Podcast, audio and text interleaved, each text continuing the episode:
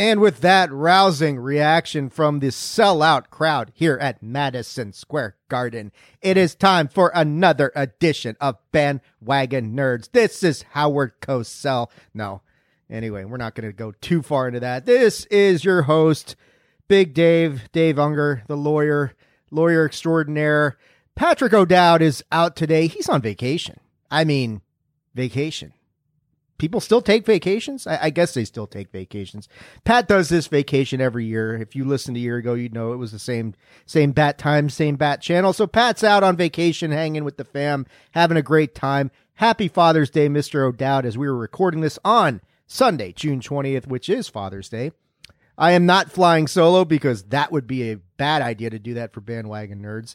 I am joined by some very good friends of mine. Of course, we have one of the regulars here, the live studio audience, the one and only PC Tunney. How are you doing, Mr. Tunney? Ahoy, ahoy, chips ahoy, gentlemen. Uh, happy Father's Day to all the fathers out there. Uh, I'm doing quite well. I got my golf in, I got the U.S. Open on, and I'm ready to talk some nerd shit. I was actually listening back to the episode where you got dubbed the live studio audience. It was like the it was like episode one of season two, so episode fifty three for those of you doing math at home, that sort of thing. Um, but yeah, that was where PC Tunney was the live studio audience. We were also joined by the honorary member of the Bandwagon Nerds team. He's like the fifth Beatle, pretty much. That's that's what I call him, Chris Platt, the fifth Beatle. How you doing, man? Greetings and salutations, ladies and gentlemen. Dave, it's always an honor, privilege, and pleasure to chop it up with the nerds. Great to be on. Happy Father's Day to all the fathers out there. Happy Father's Day to all the chair shot fathers. And my man, my friend, Mike Consigliere, Mr. Dave. Happy Father's Day, brother. I hope you enjoy your day. Well, I'm going to sit there and uh, watch the asphalt melt. So it's uh, 108 degrees in Bakersfield today. It's fantastic. Uh, I don't know what the weather's like in your guys' part of the country, but it can't be that bad. So, anyway, we've got uh, we got some stuff to talk about today. This is going to be a little different episode of Bandwagon Nerds, where we're just going to kind of bounce around the landscape of things and talk about a few different things here and there, and and you know, no real overriding theme other than the first part that we're going to talk about, which is talking about episode two of Loki. So let's hit the Marvel music and get right into this discussion of um interesting episode. PC's got something. I had it. Oh, did I, you? I had it for you if you want it. I got it. it's, okay. it's there. Now I want to hear it. Now I want to hear it. You'll, you'll, hear it tomorrow when it airs. So you know it's it's All perfect. Right. now I got to listen to the show twice. Damn it! Here you go. Here you go. Dun, dun, dun, dun, dun, dun, dun, dun, dun, dun, dun, sounded like Star Wars. I know that sounds like the Imperial March. now I gotta like play it. Now I gotta play it, Dave. Go we ahead, gotta wash everybody's palate out with that. Play it. Just leave this in. Play it, PC.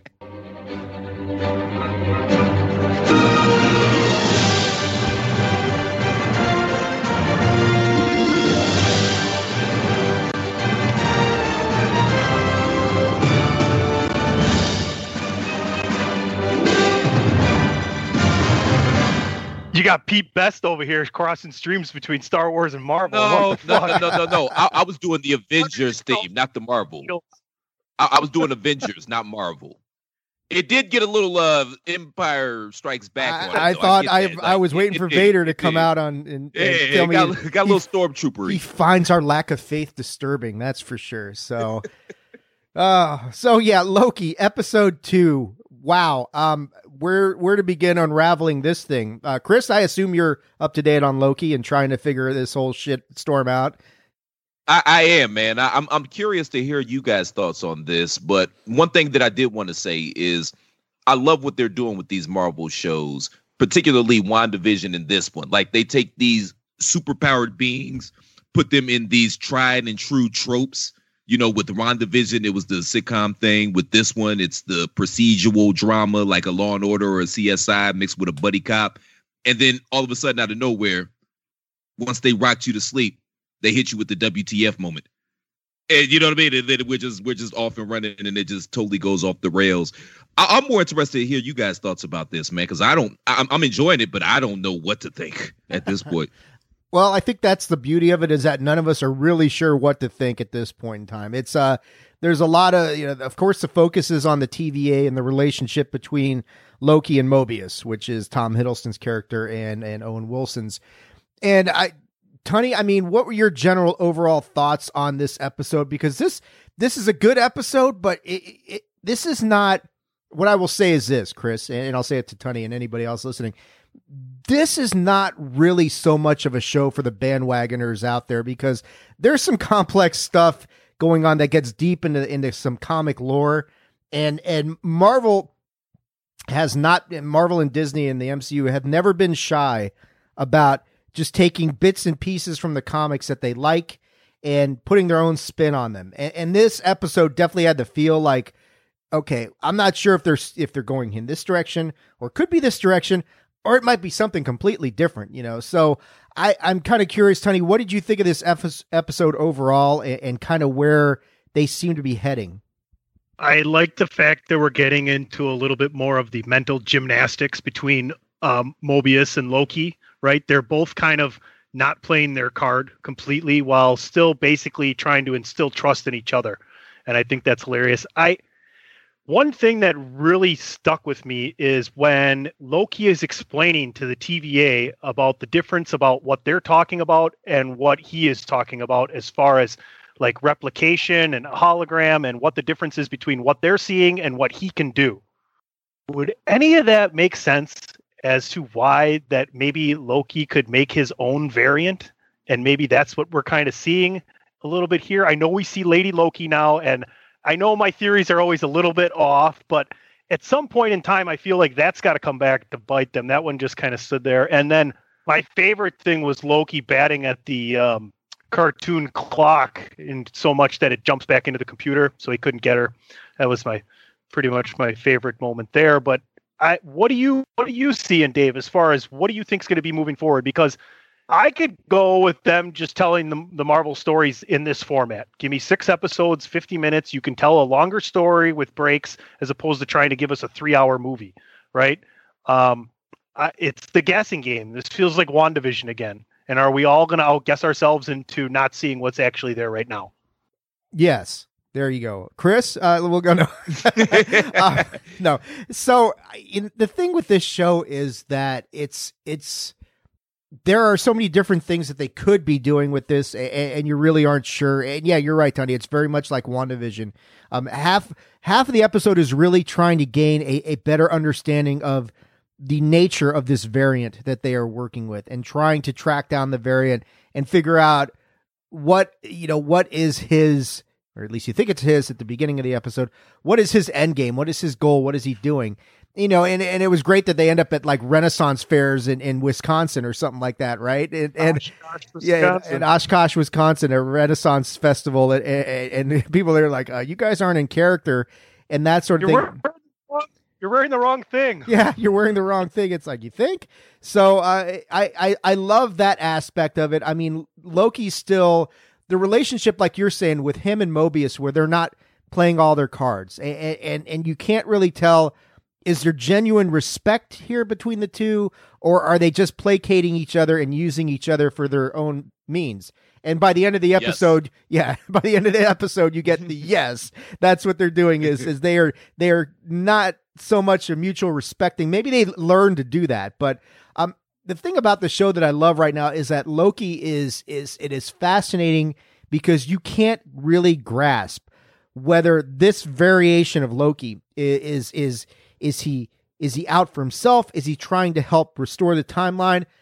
Is what he says to Lady Loki, or before he realizes who it is, that his goal is to overthrow the timekeepers? Is that really where he's going? And I'm leaning in the direction of saying, yeah, that's what he wants to do. He wants to overthrow the timekeepers. I keep going back to the fact that this is a 2012 variant of Loki who saw what happened to him at the end of everything with Thanos killing him and all the stuff he did with his brother, but he never lived through it. So his, you know, not to be cliche, his soul to speak has not been softened. This is still the prick who opened a portal above Manhattan and tried to bring the Chitauri through to give New York to Thanos on a silver platter. So to me, the concept that he's trying to overthrow the timekeeper seems very likely at this point in time. So you know that's that's kind of what I'm what I'm gathering from this at, at, this point in time, and we'll get to the end of the episode and kind of where some of the theories. I mean, God, there's a, there's a ton of them out there, but but Chris, want to go back to you and, and see you know now that you've kind of got Tunney, me and Tunney's background as to what we think is going on. What are your thoughts about some of these issues? Well, Dave, it's funny what you just said because after we watched the episode, Amber and I, we had this exact same discussion because from her vantage point, she was thinking that Loki was trying to work with the Time Authority and this and that.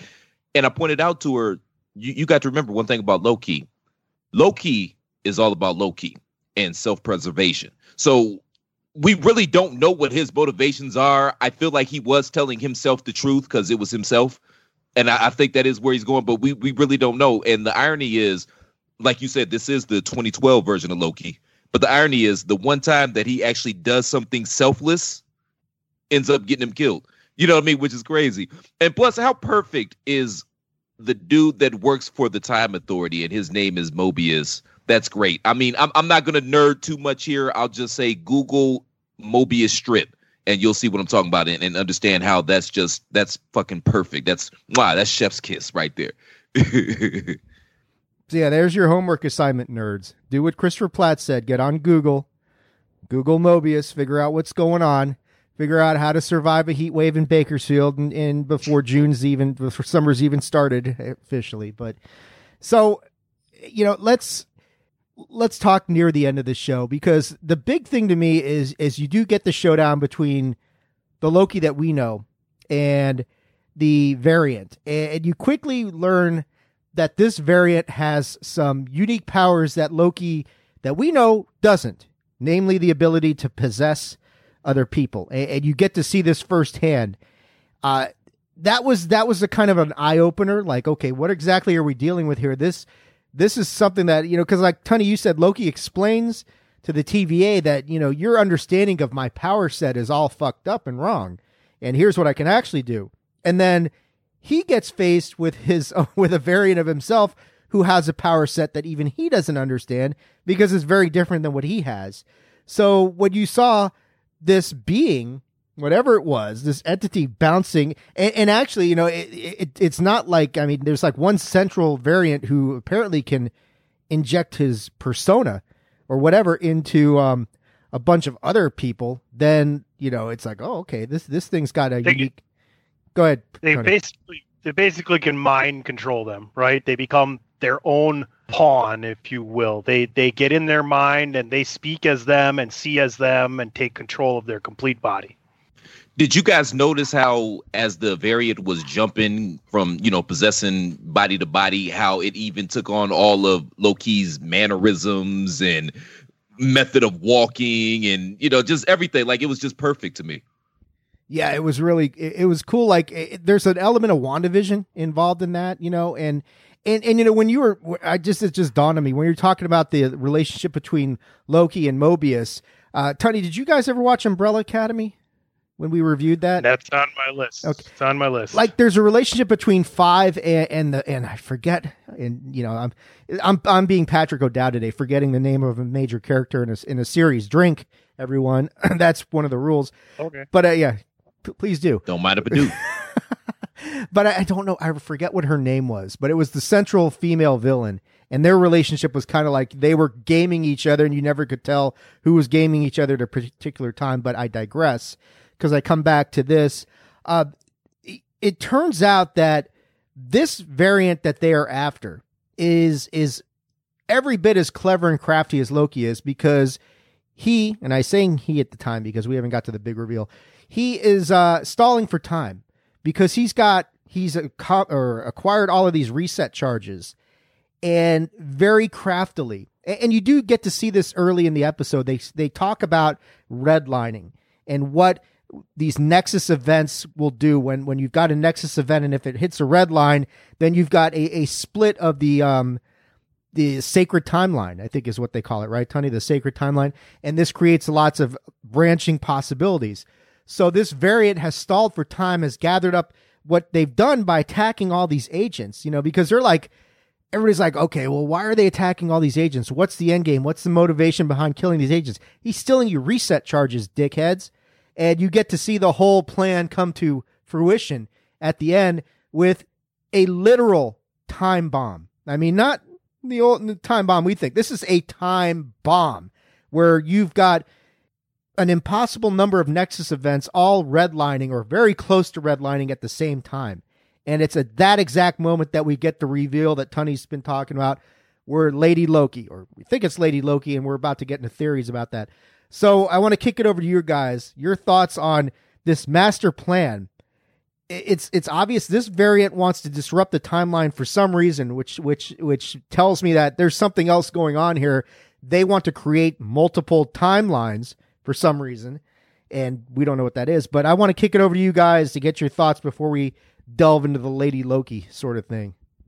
I think the funniest thing in two episodes is that when this happens, the most immediate and urgent reaction at the TVA is a guy with glasses and a pocket protector dialing on a rotary phone. That was the initial. That was it. That this is oh shit's going down. Where's my rotary phone? TVA, help! Yeah, it's like the the best thing you can do is see what they give you for a picture of the sacred timeline. It's this white band that's right across the middle of this panoramic sheet. And when something happens, you get these variants that come off that timeline. And if it reaches the red at some point, that's something they can't bring back or something that might be really hard to bring back. But the it's really weird. I still feel like Loki is behind all of this too, but the way it happened, like the time bomb where all of these things that were captured, these time erasers, these these these regenerators of the original things that were happening before just drop into these little you know uh, what do you want to call them portals uh you know time variances these little squares and it's just it's really really quite uh symphonic if you will I think symphonic's a good word. That was the idea is to create as much a cacophony of chaos. There you go. There's there you go. Hey. That could be the title for the episode, a cacophony of chaos. Um, a symphonic cacophony of chaos. There, let's let's get hoity-toity with it. there you go, a symphonic cacophony of chaos. Wow, Greg is going to be like, "What the fuck?" I can tell Patrick's on vacation with titles like this. Shit. anyway, Chris, go ahead, man. Not to say Patrick, of course, knows all the big words, but he wouldn't. He would never do something like that. It's too. It's too convoluted. Chris would be mad at me if I didn't say this, but uh, you know, you can, can it beat Dick Wolf? Pop beating Dick Wolf. That's hilarious on so many levels. shout out to Dick Wolf too, by the way. yes, that, that's actually good synergy because I talked about how this show kind of has the, the the framework of an episodic television show, like a Law and Order. So there you go. You bring it full circle. Um, I want to ask you guys though, what's up with Mobius? What is his motivation? I mean, I think that we all know that him and Loki are both blowing smoke up each other's asses. But ultimately, where where, where what's what's going on with him? Is he just Dudley Do Right and he's he's like really serious about his job, or is there something? Is there more than, than meets the eye with Mobius? Was was he not created? Didn't he say he was created by the TVA? Like he doesn't have a past. He doesn't.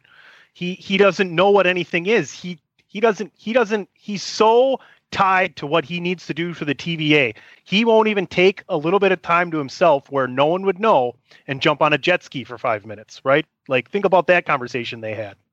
So you're uh, saying he's Tom Hanks if in Catch Me If You Can? Dave? mm, I don't know, man.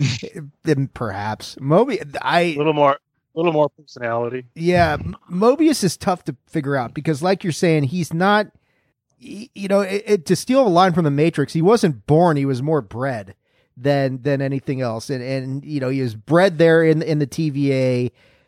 Was he ever a child? Does he have a childhood? Does he have any sort of backstory? Does he have parents other than the timekeepers?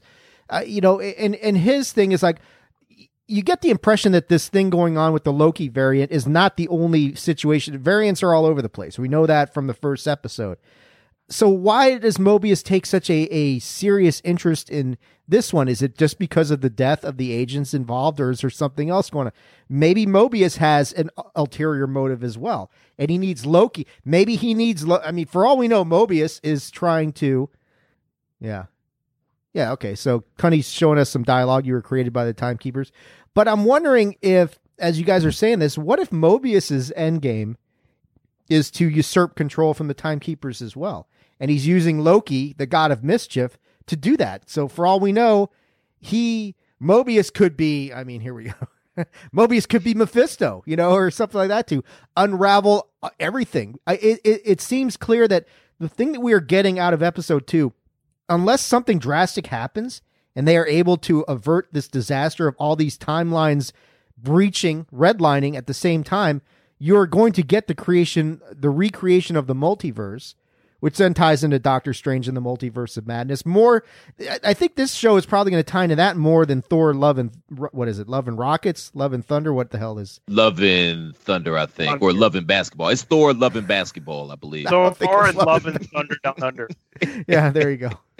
Thor, Love and No Holds Barred. So, uh, you know, I, I do think this ties in more with uh, the multiverse of madness, but it's hard to tell. Like you raise a good point with Mobius. What is his end game? Because to me, I I don't see putting your neck on the line with somebody like Loki seems very risky for a guy who really doesn't have a lot of the backstory that would give him, you know, and they and they have the conversation in this episode talking about everything predetermined that there is no free will. And, you know, Moby's like, well, it's a little bit more complicated than that. Is it? You know, if you're born in the TVA, you don't know shit about free will. So I, I find the episode, yeah, his and like you said, Tony, his interest in something as simple as a jet ski. And, and and just the inability to wrap your wrap himself around the concept of it's this perfect machine. It's like, dude, I've been on a jet ski. They fucking were far from perfect machines. wreck, wreck on those one time and tell me how perfect they are. So, uh, you know, yeah, it's it's it's fascinating. What do you guys think about Mobius? Do you think he's what he appears, or is there a lot more to him? I mean, his association with Loki, it's very irresponsible for an organization that basically runs like the DMV. You know, so I'm thinking there's more there. Uh, what? I have no idea. I mean, excuse me, I don't think anybody really does. We're two episodes in, but yeah, I think there's there's something going on with him. I, I think it's funny because the more I think about it and I kind of, you know, listen to you guys talk about it, I almost feel as if him and Loki are in a weird way kind of two sides of the same coin. You know what I mean? Like they're very they're they're more similar than they are different, if that makes sense. Yeah. Tony, what do you think here, man? You know, could he be finding could he be trying to find a way out as well? Could he be all along been like, man, there's got to be something else for me. I know not necessarily if that's in his canon from the comics or not, but we've seen different variants, no pun intended, um, to the original canon in the comic books. So I think everything's going to tie really together nicely here. I, I am really enjoying it, and I, it's just it's something different again, right? They've given you something different each time. You you jump, you start with um, brain fart, drink. Uh, Is that your that's your gig? Tony has what a brain fart before, drink. What was before American Soldier, Winter Falcon? Oh, Winter WandaVision. WandaVision. I couldn't think of WandaVision, and then I said the other one wrong too. But yeah, they're just giving you something different each time. I I I really forgot how much I enjoyed Owen Wilson acting. He's a, a fantastic addition to this show, and really elevates it. But I did want to, before we talk Lady Loki, and I, I want to get to that, I did want to, Chris raises a really good point about it being very dangerous for a guy in Mobius's position to bring a, a variant, you know, and I'm not talking about the variant like they're using there, but a variable like Loki into a very static, controlled, precise environment like the TVA. And why would you do that? Why why would Mobius do that? It's like it, it's like for somebody like Tunney who doesn't like horror movies or anything like that to say, you know what? I'm gonna go and sit through.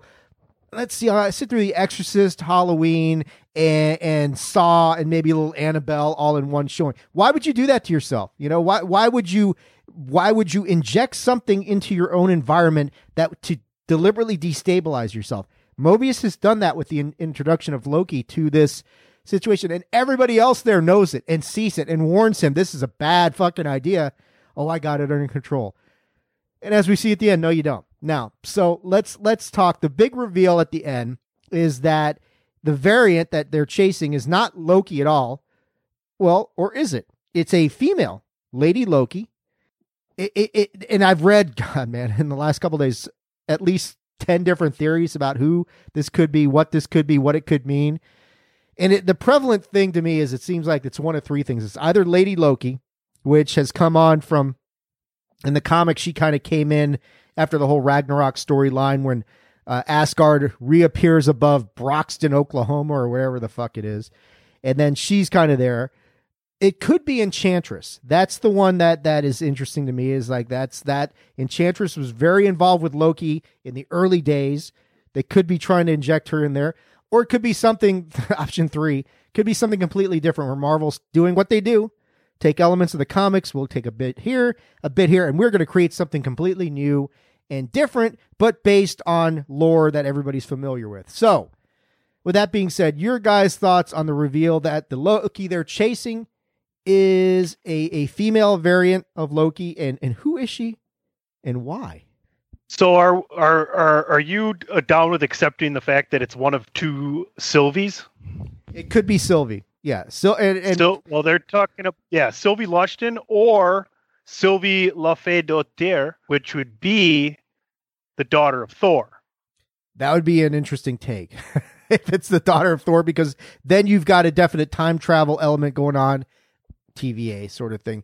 Um, Sylvie is, I believe, isn't that the name of the enchantress that she goes by? I, I think that's well, that was the. I think from so. what yeah. I read, that was what the credit was posted for episode two Yeah. as that was Sylvie. Yes. Now, now that Mm. doesn't mean anything, and this is the, this is where we're getting back to. Sure, they right. This They- is a WandaVision shit. Sh- Right. They can be calling her Sylvie and getting people's, you know, getting everybody a hard on saying, oh, it's Enchantress like me. Who's saying, I, Right. Enchantress Like is a fantastic like the- character. Right, like the painted glass windows in the first one with the horns, and you're like, oh, well now here, let's just put a let's just put that crown on Sylvie's head, and now there, that was that. Right, right and and i mean and it raises a lot of interesting things now the the big thing i've seen is that regardless of who she is whether it's whether it's lady loki whether it's enchantress the the common thread and the feeling is that and i know pat's mentioned it before. I know Rey's mentioned it before. The concept that they are bringing the young avengers in. And that seems to be a definite nod to the the young avengers. They were all involved in that sort of thing in the storyline. And they do seem to want to go in that direction. Um, this also could have a lot of ties into uh, Secret Invasion. There's there's aspects of that that that you know one uh, like one of the like I don't know like Lady Loki was a Skrull, which of course now we're getting back. We're coming full circle. Everybody's a fucking Skrull, which I know Rey terrifies the shit out of Rey. That we're gonna think everybody's a Skrull now, but they could be, and and no one knows. But the the spin on it that this variant they're chasing, and and, and that Loki comes face to face with a, a female variant of himself who can possess others and is every bit as diabolical as he is, even though they do seem to share a moment of honesty with each other near right near the end where plans are disclosed. But your guys' thoughts on all this, I mean, we could speculate on theories as to who this is and why and what, but the the the twist on this with the Lady Loki introduction and where this could be leading, what do you guys think? Well, first off, it, it's funny you brought up the Skrulls because with Morpheus, that's automatically, or not Morpheus, Mobius. I, I apologize. That's automatically where my mind went. That's Melon Farmer's a Skrull. He's got to you know, be a Skrull. Yeah, I, I like all the theories that you guys are bringing out. It's it's it's interesting, but and you know, I, I reserve the right to change my mind. We're two episodes in, right? But being two episodes in, I'm gonna defer to Occam's razor on this one. Okay. I I mean, and, and and just thinking about it, man, how interesting. Have you guys ever thought about this? Is perhaps there is an alternate universe or an alternate reality where you may there may be a female version of yourself. You know? God, I hope I've been she's thinking- hot I've at least. Anyway, go ahead, Chris. Yeah, I, I was thinking the same thing, and then I thought about it. and I said, well, what would a female me look like? It looked like my sister Jennifer, and she is hot, Get- so I'm good. Getting a little, getting a little, getting a little Homelander over there, guys. Get a little Shut Homelander. up. Shut up. Existential.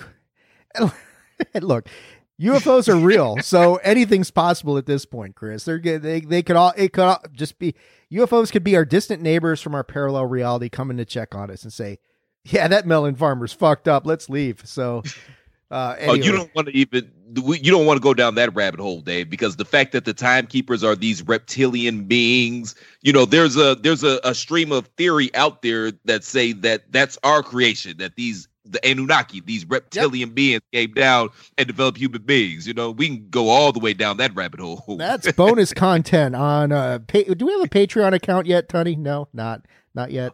Uh, no, whatever whatever gets us to not have that conversation right now. all right, so Tony, your thoughts I'm on just, the.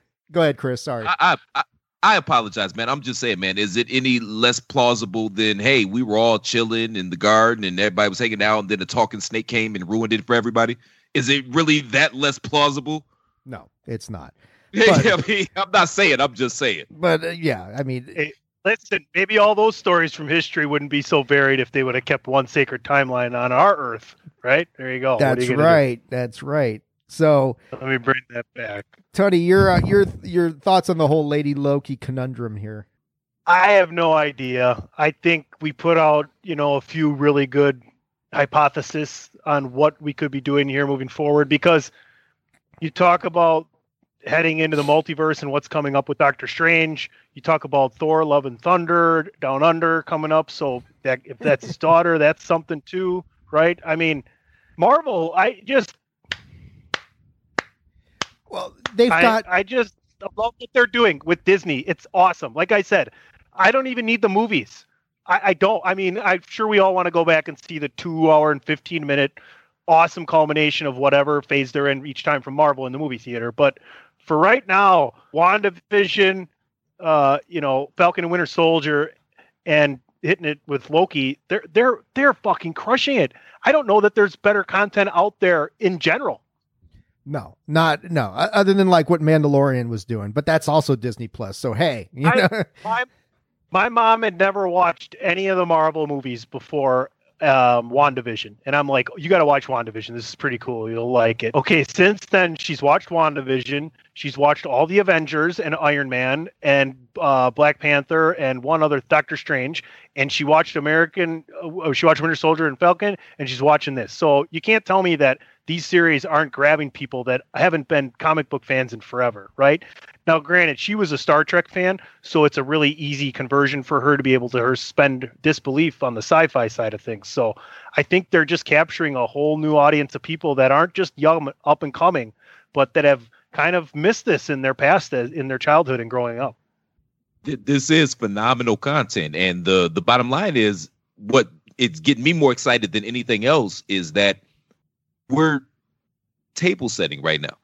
We're literally setting the table for what's to come. And that that's the possibilities are endless. And i mean you've got all this speculation and all you know all these theories and stuff like that running around. But the bottom line is man we're basically we're just putting the forks and the knives and the spoons and the napkins on the table for what's to come in this next phase of marvel whatever that's going to look like well you talk about the three uh what is it of the timeline the three what are they the um timekeepers the timekeepers. God, I can't. I'm gonna have to drink again. Oh shucks. You talk about the three timekeepers. Well, there's three comic book keepers on bandwagon nerds, and Dave is one of those three. So why don't you give us a little bit more informed comic wise opinion on what you think is going on with Lady Loki? I have no fucking clue. There's my informed oh, opinion. I, I went through all that to ask the question, put it on a tee, and he's like, "You know what, Tony? That's a dumb fucking question. I don't know." No, I, I That's don't. comedy, Tony, and that was well played, Dave. I just don't. I wish I knew. I, I mean, my, I'm guessing. I think the Lady Loki storyline could get really convoluted. I, I'm leaning in the in the direction that it is Enchantress uh, or a variation of Enchantress that's going to be involved with uh, with Loki, and, and they're going to probably discover at some point that you know what we're not really dealing with a variant of Loki, we're dealing with a different kind of variant entirely, and and that's that's who the Enchantress is. That's my guess. I mean, that's what I'm thinking. I'm probably wrong, so.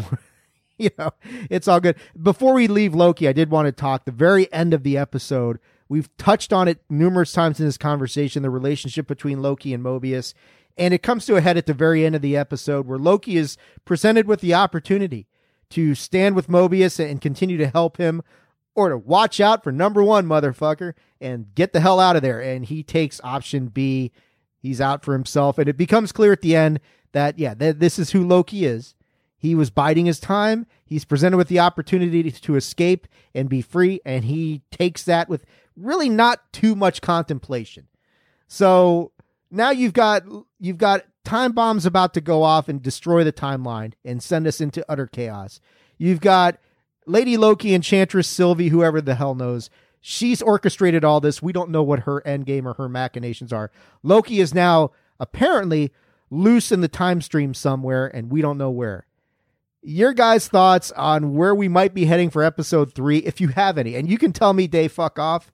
Just like you know, you know, it's too convoluted for me. I'm just gonna sit back and watch. But do you guys have any thoughts with all that going on? Where we might be heading Low with key. episode? Low key going low key, man. And shenanigans shall ensue, and I can't wait. Fair enough.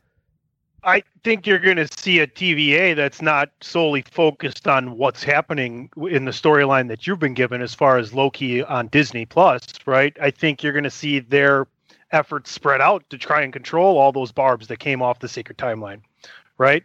I, it, do they have a way of knowing where the literal time bomb dropped into? Like we kind of seen what was happening, but are they, I th- think you're going to be trying to figure out what happened for most of the episode and then you're going to kind of at the end you might get something where oh boy in the next episode we're going to have some confrontation and we might get the bottom of something and see which way the story's going to turn because after next week we're halfway home folks We're into the home stretch, so you know that that's as good a place as any to end the Loki conversation. Uh, very. Yeah. let's take up That's right. That's where we're gonna stop right now, folks, and we're gonna go and kick it over to PC Tunney to lead us into our first commercial break. Oh we can definitely do that we don't even have to hit the commercials today chris you want to tell everybody about them fine t-shirts we got going on at the uh, pro wrestling tees.com forward slash the chair shot I certainly will. And somebody's got a a bet coming up now. You know, I've lost, and I'm going to have to take myself to ProWrestlingTees.com forward slash the chair shot and pick up an official chair shot t shirt. But all jokes aside, if you appreciate the content we provide day in and day out here at the chair shot, the best way to make sure we keep providing that content day in and day out here at the chair shot is by going to ProWrestlingTees.com forward slash the chair shot. We literally have something for everybody. You sick of the journalism and the muck and the mire and the media in this country? Guess what? We've got a hashtag journalism shirt. Are you the religious type? Guess what? Jesus did the job. His dad was the promoter. Do you like Corona? Well, there's a Corona t-shirt with the chair shot logo on it as well, and many, many other cool designs. I guarantee that if you peruse ProWrestlingTees.com forward slash the chair shot by perusing ProWrestlingTees forward slash dot com shit, ProWrestlingTees.com forward slash the chair shot, I fucked it up. But I guarantee by perusing ProWrestlingTees dot com forward slash the chair shot you will find a shirt that you guarantee that you like and i guarantee it. More importantly you're going to be supporting your favorite website for news reviews opinion and analysis with attitude because you are smarter than the average fan. That's why you come to the chair shot right?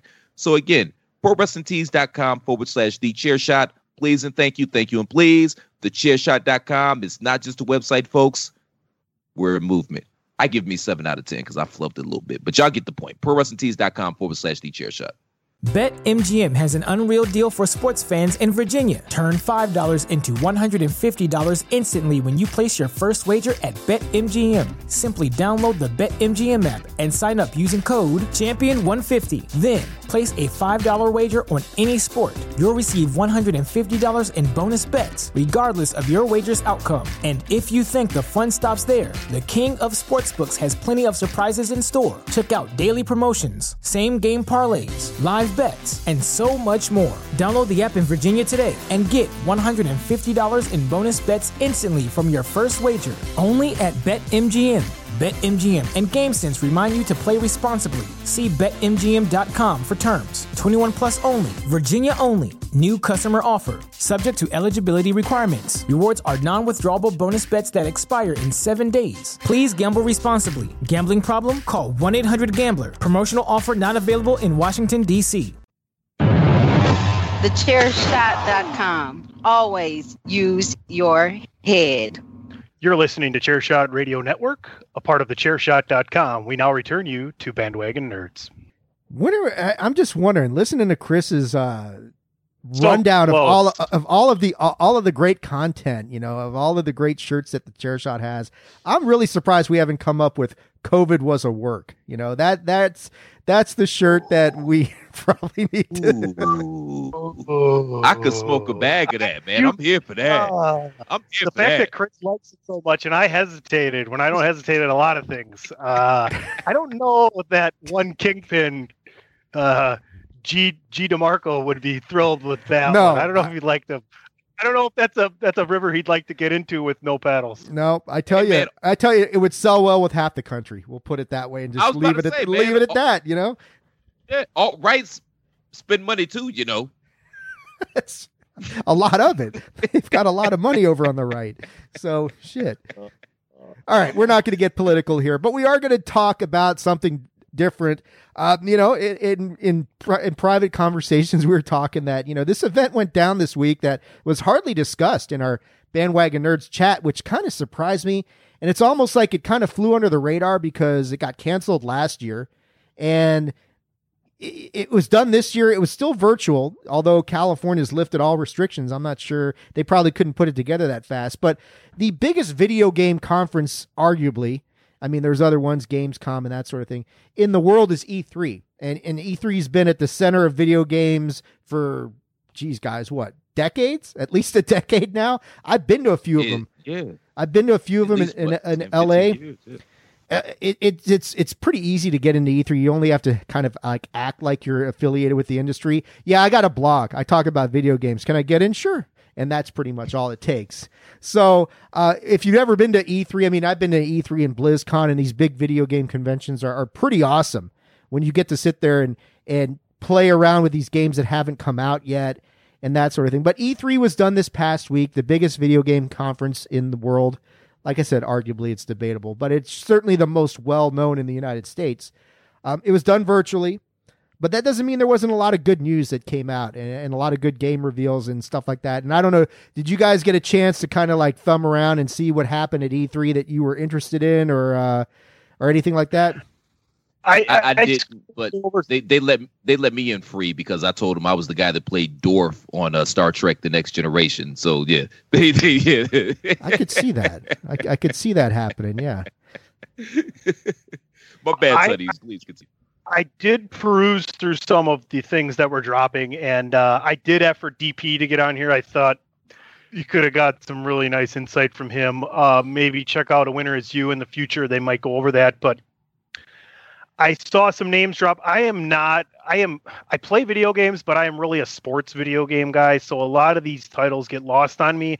Although I have heard a lot of this stuff and seen a couple different platforms that people were disinterested in the direction they were going. I know Nintendo Switch had something that people were upset about. Um, let me tell you something that directly involves this that I got a chance to do uh, about 10 days ago. DP has the VR set up in his basement, and it is amazing. He's got the handhelds with the headset, and he doesn't have the wireless one. And I asked him why.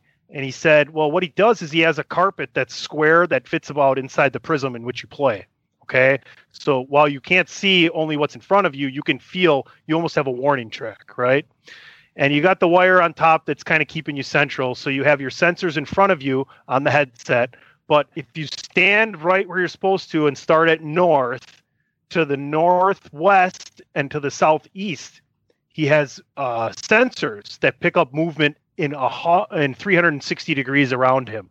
So the problem with the wireless ones he was having and heard about is when your hands go behind your head, they have no idea where your hands are, right? So it was amazing. I played for about 45 minutes. I would suggest taking it slow or not drinking because I felt a little bit like I was in a different world when I got done. Uh, I can tell you, I played a football game that looked like NFL Blitz, and I was the quarterback, and I actually had to catch the ball and throw the ball and release it, and it was a lot of fun. There's a learning curve to this, and then I got to play a shoot 'em up zombie game, which was which was really cool. Uh, I can tell you, I did uh, not see the blitz on the blind side coming one time, and I jumped. I literally jumped back away from the defender. Uh, so it's it's that real. He told me a couple stories. His brother actually uh, took a hard right into the wrestling uh, characters on the wall at one time, and his niece, uh, she dove for something in front of her, and went face first into the couch. So it's a really interesting, awesome experience. I know you see a lot of things like that, like Oculus and things of that nature. It's the next step in gaming, and it's it's really, really, really cool. Um, I just thought I'd get that story out there talking about E3. Now, doesn't he have Valve Index? Is that what he has? You would have to ask him. I think he told me that once. But yeah, I mean, I haven't done a whole lot with the VR, but I know it's extraordinarily immersive and really kind of gets you to the point where you can't discern reality from what's going on around you. Very Ready Player One ish. When he he said when he gets into because he's got all these gimmick games like uh, horseshoes, hot dogs, and hand grenades where you you know just dick around and stuff. But he says when he gets an actual video game in there, that it's a game he would be playing on a PS5 or something else with an actual story, and he's the first person and everything else. He says I have to set a half hour timer and I have to have a fan blowing wind on me so that I know realize that I'm still in reality because it's that fucking good, right? He's like one time I played so long, uh, the next day I, I woke up and I, I was in the kitchen and I wanted to go walk to the fridge and I instead I put my hand out and pushed the thumb button and I realized oh I'm not in VR I have to go walk over to the fridge. Uh, right. Say, say it, that again. That's crazy. It's it's it's the risk that these as technology and now and you got to understand you know DP's DP's got Get lost. DP's got VR from you know last generation PS4 Xbox One. Now if you look at some of the stuff, and I know it, it, finding gameplay for the PS5 and the Xbox Series X and some of the games coming out is a little hit and miss, but some of the graphics on this, we are like that close, like a, you know, millimeters away from photorealism with some of the games that are coming out right now. Um, I did like, like, yeah, but with VR, you can really get lost, and and and, and that's the one of the risks is that you can get so detached from reality, which is if you've seen Ready Player One, Chris, that's really what that's all about. Is that immersion to the point that you don't want to be in the real world because the fantasy world is so much better which you know honestly we're, yes, we're talking 108 so, in bakersfield or, or 75 on the beach in virtual miami. Oh. there you go. Well, he has his origin spot of when you turn on the system uh, set to be at the top of a building in gotham right? And so he's like okay i'm gonna like first i see the prism around me. So he's like you know feel where you're at. This you should stay in here. You might hurt get hurt you know? And uh then he turns it on and you're on the top of this building and i don't like heights. Like i wasn't scared but i was like that's pretty fucking real. Yeah and then you you as you walk take a step you get a little closer there there's everything. As you move it's moving. It's not like oh can i see the other side of the bird on duck hunt if i lean over? Nope it's the same fucking view. But if you turn your head one way yeah man you you can feel like you're going off the edge real quick. I, I haven't done I, it. i could see Go ahead, oh, Chris. Go, go, ahead, Dave. I apologize. I'm just saying. No, I, haven't, just gonna... I haven't done it yet, but I want to try it. I, am interested too, man. I'm intrigued because it sounds really cool, but it's also kind of scary because y'all know how I am, man. I, I, I take shit all the way left. So I, you know, I'm I, I'm not gonna talk about what I'm seeing here, but it's kind of it's just kind of scary, like to people to be that immersed within, especially if your reality sucks. Yeah. You, you, you know what I mean? Be like, be like, like, how come Chris hasn't been on POD is WAR for like a month? Oh, he's in Narnia somewhere and we haven't seen him. I will track his ass back from Narnia. He knows that. He can't go. He can't go far enough away. You better steal that fucking cube that that uh, Loki's carrying around to get away from me, brother. Chris needs That's a, a tesseract. That's a shoot. I tried to quit and Tony wouldn't let me. I just kept saying, oh, oh, all right, yep, see you Wednesday at four. He's like, I'm not doing it. I'm like, all right, Wednesday, bye. And I hung up. nice. Guess what happened on Wednesday? We recorded a podcast. There you go. You're yeah. We're we might be talking some Godfather later on, Chris. Right when you think they're out, they pull you back in, baby. That's that's how it works, man. Wow. So uh, yeah, at E3, I mean, they did. It wasn't like uh, in years past where uh, obviously you know the, you got the big consoles were all released last year, last holiday season. You still can't get them. You still can't get a Series X or a PS5. You can get a Switch now. I think you can get a Nintendo Switch. Uh, but it, this year was all about the games. And, and yeah, let's be honest, E3 2021, far from perfect. How is it going to be when it's a virtual con? And, and you know, you do have no big announcements, and we're very early in the life cycle of these uh, these systems. But I did identify, you know, just going through looking at, at videos and seeing what was released. There were like, I came up with like uh, 10 games that I saw that I really kind of liked that I wanted to kind of run by you guys and, and kind of give you some details and some release dates for the people who are out there, the video game fans. Um, I have to ask Tony to talk to DP about this because I'm pretty sure on DP's top 50 video games of all time, he had Psychonauts on his list. And I heard one of the things they announced at E3 is that there's a Psychonauts sequel officially coming out. I don't know the details or the release date, but I wanted Tony to ask maybe DP about that to see if Psychonauts was on his list and what, and that could be topic for Winners You to have DP discuss Psychonauts 2. Was that on his list, Tony? Pretty sure yeah, it was. Yeah, I heard him talk about that. Uh, to go back to the systems not being available before you get too far into the list, I know uh, our buddy Satchel McFlippins, who's a big PlayStation guy, he can't find a PS5 right now. That's a true. That's a real name, Chris. Don't laugh. And he told he told DP, he goes, if you can find one, because Dan found one, he goes, buy it, and I'll I'll pay you back. You know. And uh, I tried that. Dan said, "Fuck you, you'll never pay me back." No, that's not true. Um, but the reason he wanted that's not true. Uh, the reason that he wanted it is because what is it? Ratchet and Clank is coming out soon. Uh, I didn't. That's one I didn't see, but it's probably yeah. that sounds it's, right. It's coming out the next couple months, and like I know people are really dying to get that on the PS5. So, but yes, uh, yeah. I believe what you're talking about is definitely on his list. I know he has played that that series. Right, it, Ratchet it, and Clank. Yeah, I've it, seen that movie. That's the that's that's the one with Jasmine Cashmere, right? I don't know. Some, somebody, somebody, somebody will get that joke. Go ahead, Dave. One uh, extra. I think like they they had a lot of Xbox information at, at, E3. Nintendo Direct returned. They had not been involved with E3 for the past couple years. I think Sony checked out for the most part and didn't have a, a, an exclusive like panel, but they've got one coming up, if I recall correctly. But but the games I saw that I wanted to ask you guys about, one of them was the only thing I saw mentioned in our, our chat that Rey had mentioned.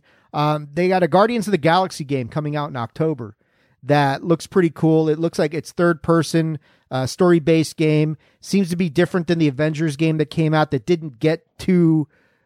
It wasn't very well received critically, although I like the game. I mean, there's there's definite problems with it, but the Guardians game looks cool. You got you got Rocket, you got Drax, you got Star Lord. Um, but yeah, October. What do you guys think? Uh, Guardians of the Galaxy game.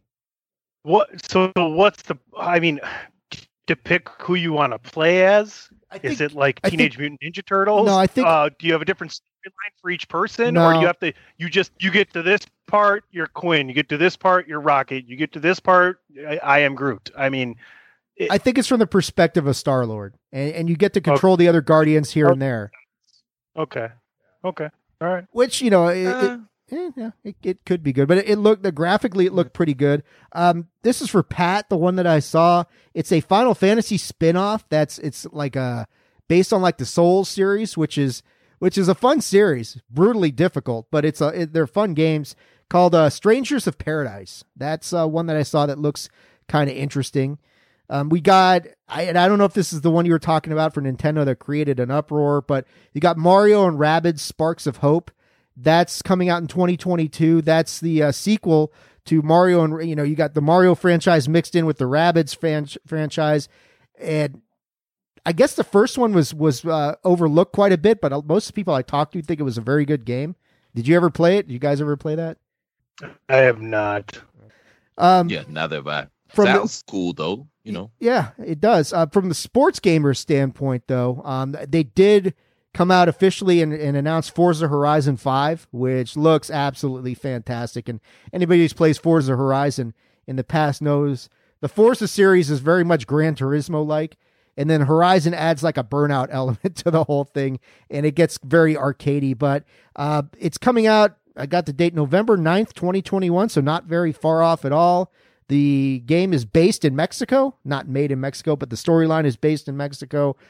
Forza Horizon, I haven't played a bad one of those yet. Tony, have you played any of these games, Chris? You guys, yeah, I, I, I got to.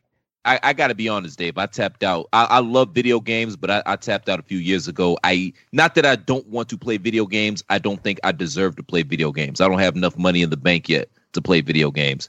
Plus, that's my retirement plan. When I get about eighty, I'm just gonna sit around all day, smoke weed, and play video games. Chris will finally get through Fucking Final eight. Fantasy VII Fuck that. Yeah. 30 years from now. Um, that's cool. Now, I- Forty, son of a bitch. Okay. uh, for the P- for the PC gamers out there, we got Age of Empires 4 coming out. I don't know if you guys have played any of the Age of Empires games. Those are really good RTS civilization building games. That's October 28th, 2021, so that's not far off. Uh, Tunney, here's one I'm pretty sure you're going to relate to me on. Metroid Dread coming out October 8th, 2021. 2D. yeah, you know Metroid. So it's a 2D Metroid game. It- It's got a 3D kind of it's a 3D look to it, but it's a 2D side scroller. This looks absolutely fantastic. The Metroid franchise, of course, is absolutely fantastic. I, I love Metroid Prime, one of my favorite games. I gotta say, I do have a soft spot for the 2D side scrolling sort of Metroid games. This one looked really good. Tony, I know you've played the Metroid games, and, and Chris, apparently you have as well. Yeah, the problem is, is I play the sports games, so it's like I get so entrenched in them. Metroid, the, the new Metroid, I would definitely be interested in. Maybe it's something I'll be like uh, tell Dan to buy and on the hard copy, and I'll just take it from him when I go over there. But yeah, I, it's definitely something that I am a fan of. Like when I go away from sports, I do kind of go back to the same classic genres, if you will, the same classic set lists of the games I used to play that that still have carried on into the next uh, dimensions of gaming, if you will. Do they have a new Mega Man, Dave? They didn't announce anything like that, Chris. Sorry. I'm sure. I'm sure they're thinking about it. Thirty-eight. That's right. You're gonna have to wait till you're 81 for that one, Chris. So, uh, All the more reason to live, baby. I know, All the so- more reason to because. I'm like I'm like Like- Tony. I'm a sports gamer as well. That's my first love. But I do like some of these other Same. these other genres. Uh, speaking of one, one that I saw, Starfield, which is Bethesda's next big game. We know if Bethesda knows how to do something, it's make really expansive RPGs. They they're pretty good at that. Uh, this one is coming out November 11th, 2022, so it's a ways off. But um, you got to see a little bit of it. It wasn't, and I'm trying to remember did if Bethesda did Mass Effect or if somebody else did. I forget who what Bethesda did, but this one looks a little bit more um, like Interstellar was what I'd seen more as opposed to like Star Wars or something where it's just big galactic thing. It's a little bit more tertiary as far as the alien civilizations and stuff. Of course, from people like me who, you know, it was like my number two best video game of all time was Halo. Halo Infinite confirmed coming out holiday 2021. There's your killer app for the Xbox Series X. Lots of information came out about the single player. Uh, some stuff came out about the multiplayer. It always kind of warms my heart to see people cutting other people down with plasma swords. That's that just it makes gives me that warm and fuzzy feeling, guys. I don't know. Maybe it's just me. These guys are looking at me like I've lost it. Um, See, here's the thing. I'm a slash and burn kind of guy, so I get impatient really quick. And on the other hand, when I'm playing a sports game, I'm like, all right, let's turn this, crank this all the way the fuck up and see how bad I am to start, right? And then come backwards. But I, I'm the guy that ends up, I, I end up just going online and, and finding out what I'm supposed to do, and then it gets boring, you know? Very impatient storyline wise. I, I did like the I did play the Call of Duty series for a while. I didn't mind that, trying to figure out some of the clues there, but it all got a little complex for me. Uh, I'm trying to think of what just came out uh, for free over the pandemic. Journey played a little bit of that, Journey's interesting. and then um, man, uh, I'll I'll figure out what the other one was. Carry carry on. Uh, Journey's. I'm, I'm just, go ahead, Chris. I'm just, I'm just tickled pink, man. That Mike Consigliere has a bloodlust. I'm like, okay, cool, man. So I know who to call, man, when we need to dispose of the body. Uh, th- I can work with this. All right, I, have cool. played. I've played my fair share of Halo multiplayer in the past, Christopher. So I feel like we're building headshot. towards something here. Carrying a body before we had, you know. All right. Anyway, Yeah. Something. We're we're building a. We're we're coming up with controversial T-shirts and headshots. So there you go. That's uh. That's the- something, the- yeah. Which uh, uh, apparently, thanks to virtual reality, nobody's going to get headshots anymore. Like, why go out and try to meet a nice woman when you can just fuck your virtual reality, man? There you go. so here I'll tell you what it is. I just pulled up the screen on my PS4. The Uncharted collection was oh, God, free yes. to download during the pandemic. Yes. and I started with the second one, and that opening scene where you're trying to get off of the train The that's train. falling into the ravine. Yeah. and it was it was awesome. It was so fun. And then I got to the second part, and I was inside of a weird stone building, and it was all about puzzles. And I'm like, I just can I shoot someone? What? It okay? Let's go online. Oh, it's up by the smoke detector up there. Oh, okay, yeah. Who the fuck looks up there? Um. Anyway. it was ranked high on our list, if I recall, on the video game project. Fun uh, game. Yeah, they. We also got some news, and they did some in-game footage, I guess, of uh, Zelda Breath of the Wild 2 for Nintendo. Oh, all right, now we can talk. Right, okay. like that's probably the best collection of games. Non, like take sports out of it for me. Probably for everybody all time. You got people just going crazy over it, right? I mean, what's your favorite Zelda, Dave? Uh, probably still Ocarina of Time. I think is probably still my uh, favorite. And that, that was the Cube, GameCube, right? Uh, N64. Uh, GameCube was, was uh GameCube was oh shit, not Twilight Princess. Which one was that? Prince of well, Tides was it Prince of Tides who was GameCube? Th- the GameCube was the one where it had a lot of sailing was going on. I remember that part of it. Yes, I am partial to from Super Nintendo. Um, what is it? Legends of the Past, right? Yeah, Link to the Past. Link to the Past. Yeah, and then carrying forward, it was one of those games where Dan and I would play it together. Right? It was a game you could play with someone that you had a connection with about it. Like he was a much better gamer than I, but there's parts that I could do as well as he could. At the time we're just thinking together, but very fun game to sit back and collaborate with a friend. So definitely looking forward to that. I'll probably make it a point to actually play that with him if he can wait for me. well, it's coming out on the Switch. It, it, the what I saw, they've got like a there's one part of it where Hyrule's like in the sky, and they're doing stuff like Skyland or something, and and they got clouds all over the place. And I mean, the Zelda games have evolved greatly from their humble origins from the NES to where we are now, which is like, wow, those graphics on the Switch are really pretty damn good. So, yeah, Zelda Breath of the Wild 2 looks like that's definitely one you're going to want to check out. And you can head over to prowrestlingtees.com forward slash the chair shot, pick yourself up a winner as you t shirt, which says it's dangerous to game alone. Take this, the chair shot logo. Exactly. Shout out to a winner as you. Please don't game alone, especially with this whole new virtual reality world. We have to procreate, man, and keep making human beings. Okay, please find somebody to game with. I don't care who it is. You like guys, you like girls. I don't give a shit, man. Just find somebody else. Make a human interaction, please. Can we do that? Find please? somebody else to pull your ass out of that virtual reality so that you come back to the real world and you're not just lost forever. You do have to eat and maybe, drink. Maybe maybe shower. Yeah, maybe yeah. eat and shower every now and again too. Just every once in a while, you know. Jesus. Yeah. Yeah. Uh, the last the game, I, last game I wanted to talk about is coming out January twenty first, twenty twenty two. Not too far off. This game had all the buzz. It kind of started off like Xbox's E3 thing. It's called Elden Elden Ring. I think it's called Elden Ring. Man, the graphics on this are nuts. This looks very much like Elder Scrolls. If you've ever played Morrowind or Oblivion or any of that sort of stuff, it looks like it's got all that stuff going on. Uh, it, this this was probably by far the most impressive game that I saw, and, and the most immersive. And and I'm not I forget who makes the game, but it's not far off. January twenty first, twenty twenty two. So look, those are ten games. Um, I I hopefully.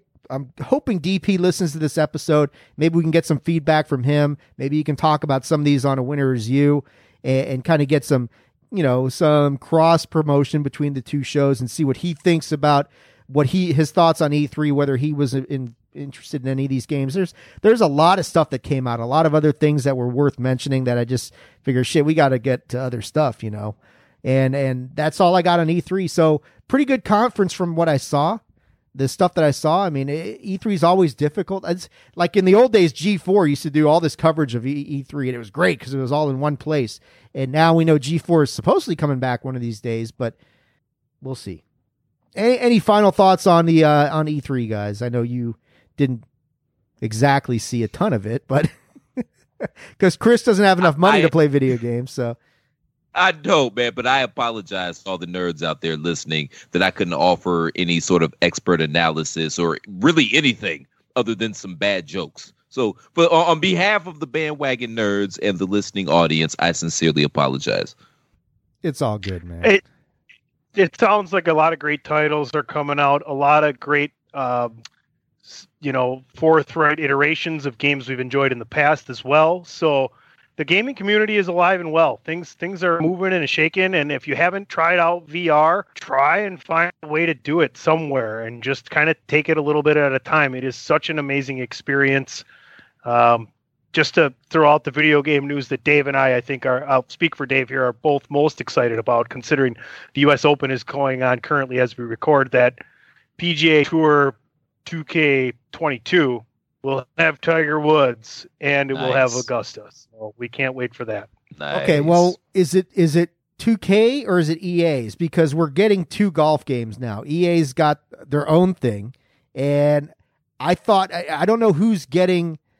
This is the thing is like, I hope And I that listened to s- Tiger didn't go to EA. And I- 'cause I- I don't- 2K is you play 20, right? We have the same game, Right, Right, with it's great. with uh, Justin Thomas. It, it, I don't want them to change that. no, I, but I don't Ti- either. Tiger Woods was EA, wasn't it? he was. Yeah, but every Yeah. EA didn't have a golf game.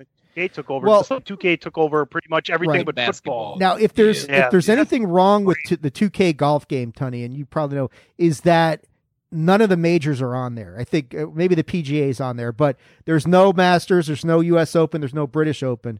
Um, and that No. was the only only complaint that a lot of people had about it is you're missing some really iconic courses that EA probably It's- has the rights to. Right. It's the it's the Legends Championship, it's the Northwest Open, and it's the Royal Championship or something like that. So you know which ones they are.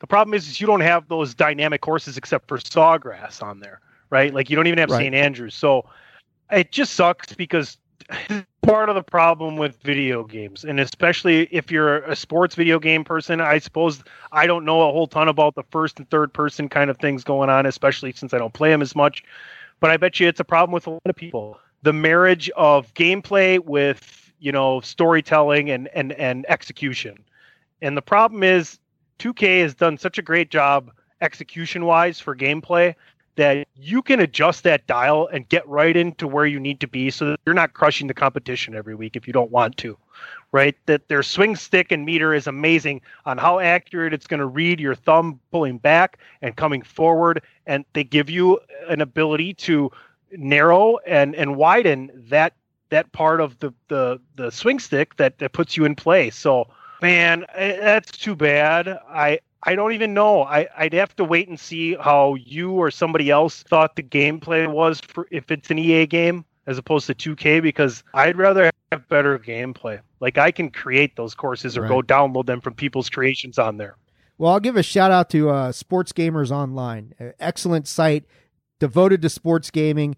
Um, they had they've got their own podcast now. I listened to their Game Pass. They they had a whole like 30 45 minutes talking about PGA 2K versus EA's 2K and whether the market was such that it could really support two golf games. And they were of the opinion that probably not. You know, it would be okay if like let's say 2K brings out a game one year, EA brings out the one the next year, and they kind of have some sort of I don't know, agreement or partnership, which we know 2K and EA are never going to have any sort of partnership, that they're going to try and say, you guys need both of these golf games. No, I really don't.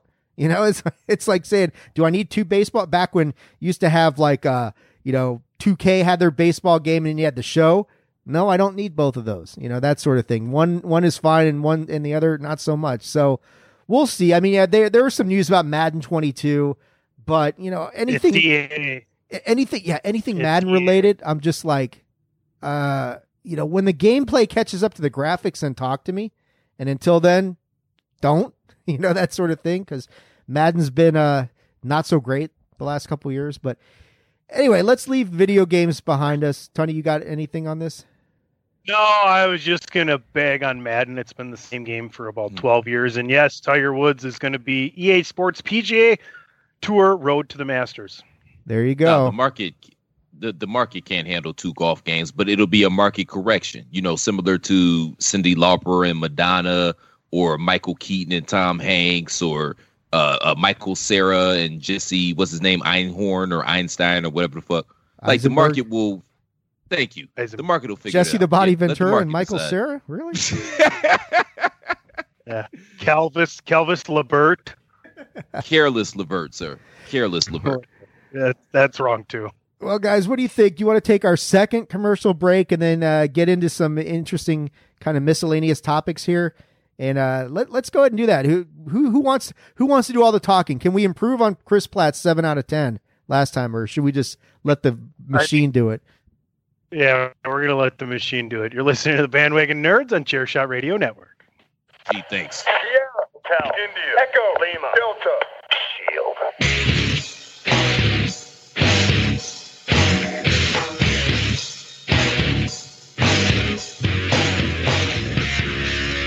Hey folks, listen up. PC Tunney here. Thanks to our new partnership with Angry Lemonade, you can save 10% on physical products and digital commissions using the promo code ChairShot.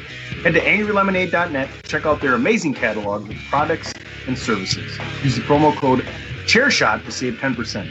That's angrylemonade.net. Pins, stickers, illustrations. angrylemonade.net. This is my yard now. TheChairShot.com. Always use your head. Man, that sounded like a ten out of ten to me. I mean, that was that was excellent. No no flubs or anything. Word.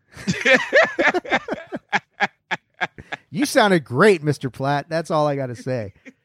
All right, so let's get into this uh, this weird topic that uh, that I don't think Patrick wanted us to delve too deeply into, but we Oh, but we got to talk I about. get more whiskey. Yeah, you got to get more whiskey for this. So what happened was, and, and I got to try and pull it up. And if I, uh, you know, pulling anything up with this conversation is kind of dangerous. But there was something going on this week where an episode of Harley Quinn, DC had asked the the producers of Harley Quinn uh, to kind of scale back something or not do a, something. I'm trying to find out exactly what it was. So anyway, to make a long story short, we got controversy reigning supreme because apparently there's something in a Harley Quinn episode where Batman ends up going down on Catwoman. And the guys at DC didn't like this so much because it's going to affect marketing. And you can't have Batman doing these sorts of things with Catwoman, even though it's kind of the same sort of shit that human beings have done forever. that sort of thing. Um, and, and this has led to kind of a, a shitstorm of controversy about stuff. So, you know, I, I didn't want to delve too deeply into this whole thing, but, you know, we kind of invented our own term. You know, we're kind of inventing T-shirts and terms and stuff. And and, and Patrick O'Dowd, God love him, came up with the term battlelingus.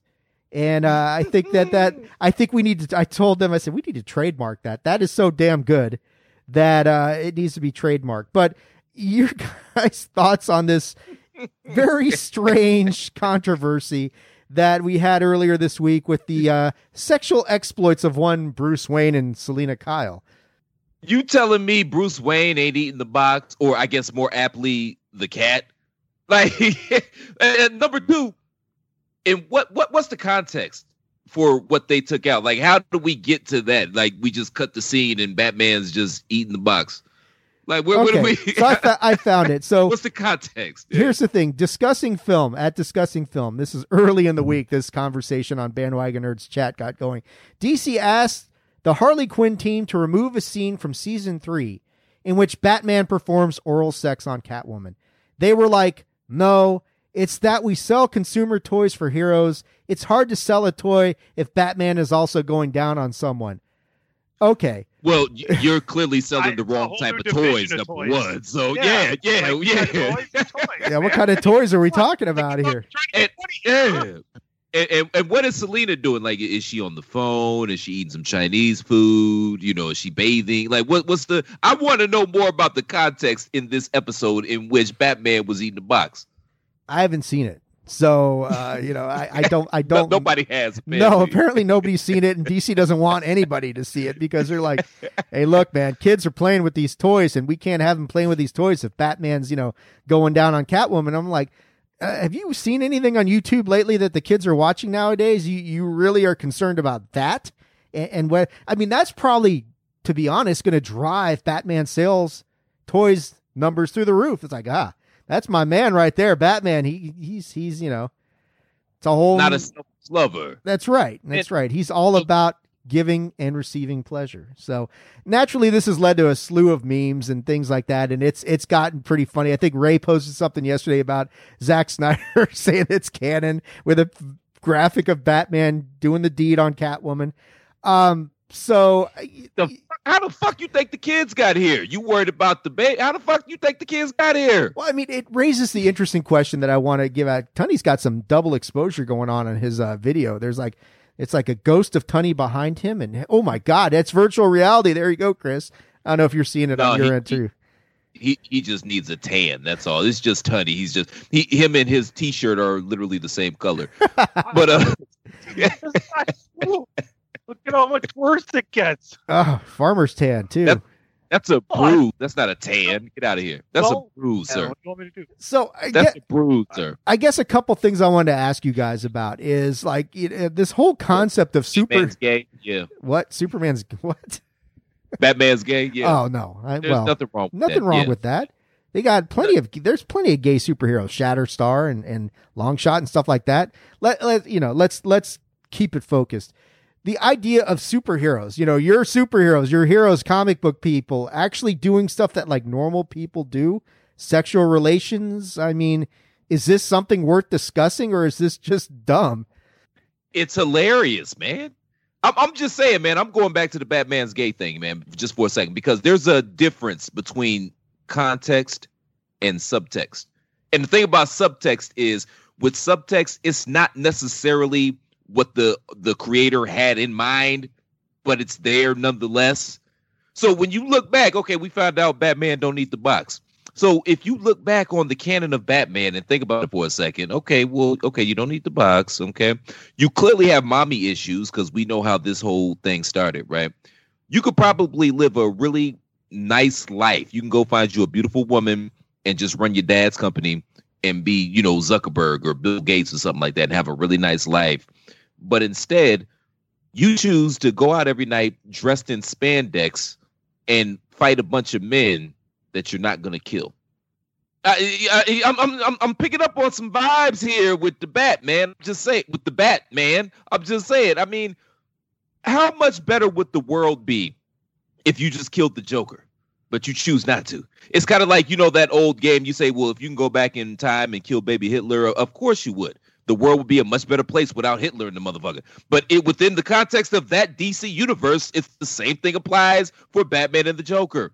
But yet he refuses to kill the Joker. And Dave, you're you're a comic book head, so you know there's also been times in the comic books where the Joker had Batman dead to rights and refused to kill him. So I'm starting to see maybe there's some homoerotic shit going on there between Batman and the Joker. I mean, they're already two sides of the same coin.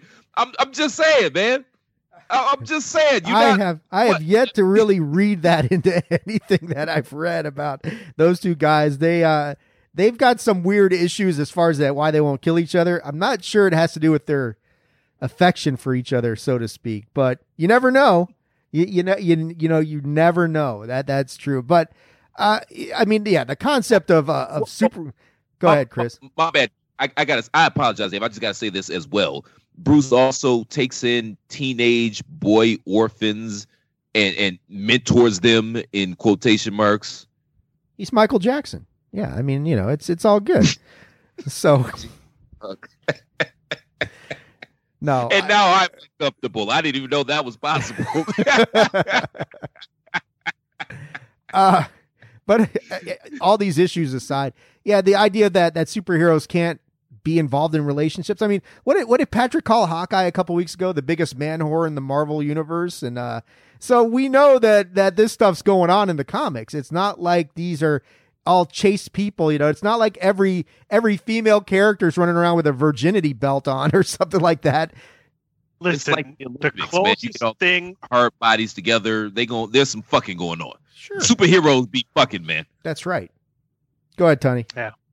Uh, that's what I was going to say before Chris cut me off. So no worries, it's all good. I don't know if I necessarily want to be involved in this eh, conversation where you guys have been going, but yes, the closest thing you're going to get to a bunch of superheroes being together at one time and needing a release after training real hard is going to be the Olympics. Did you know that they're thinking about banning alcohol from the Olympic Village? That sounds pretty dumb because now you're just going to have a bunch of fights. Let them relax a little bit.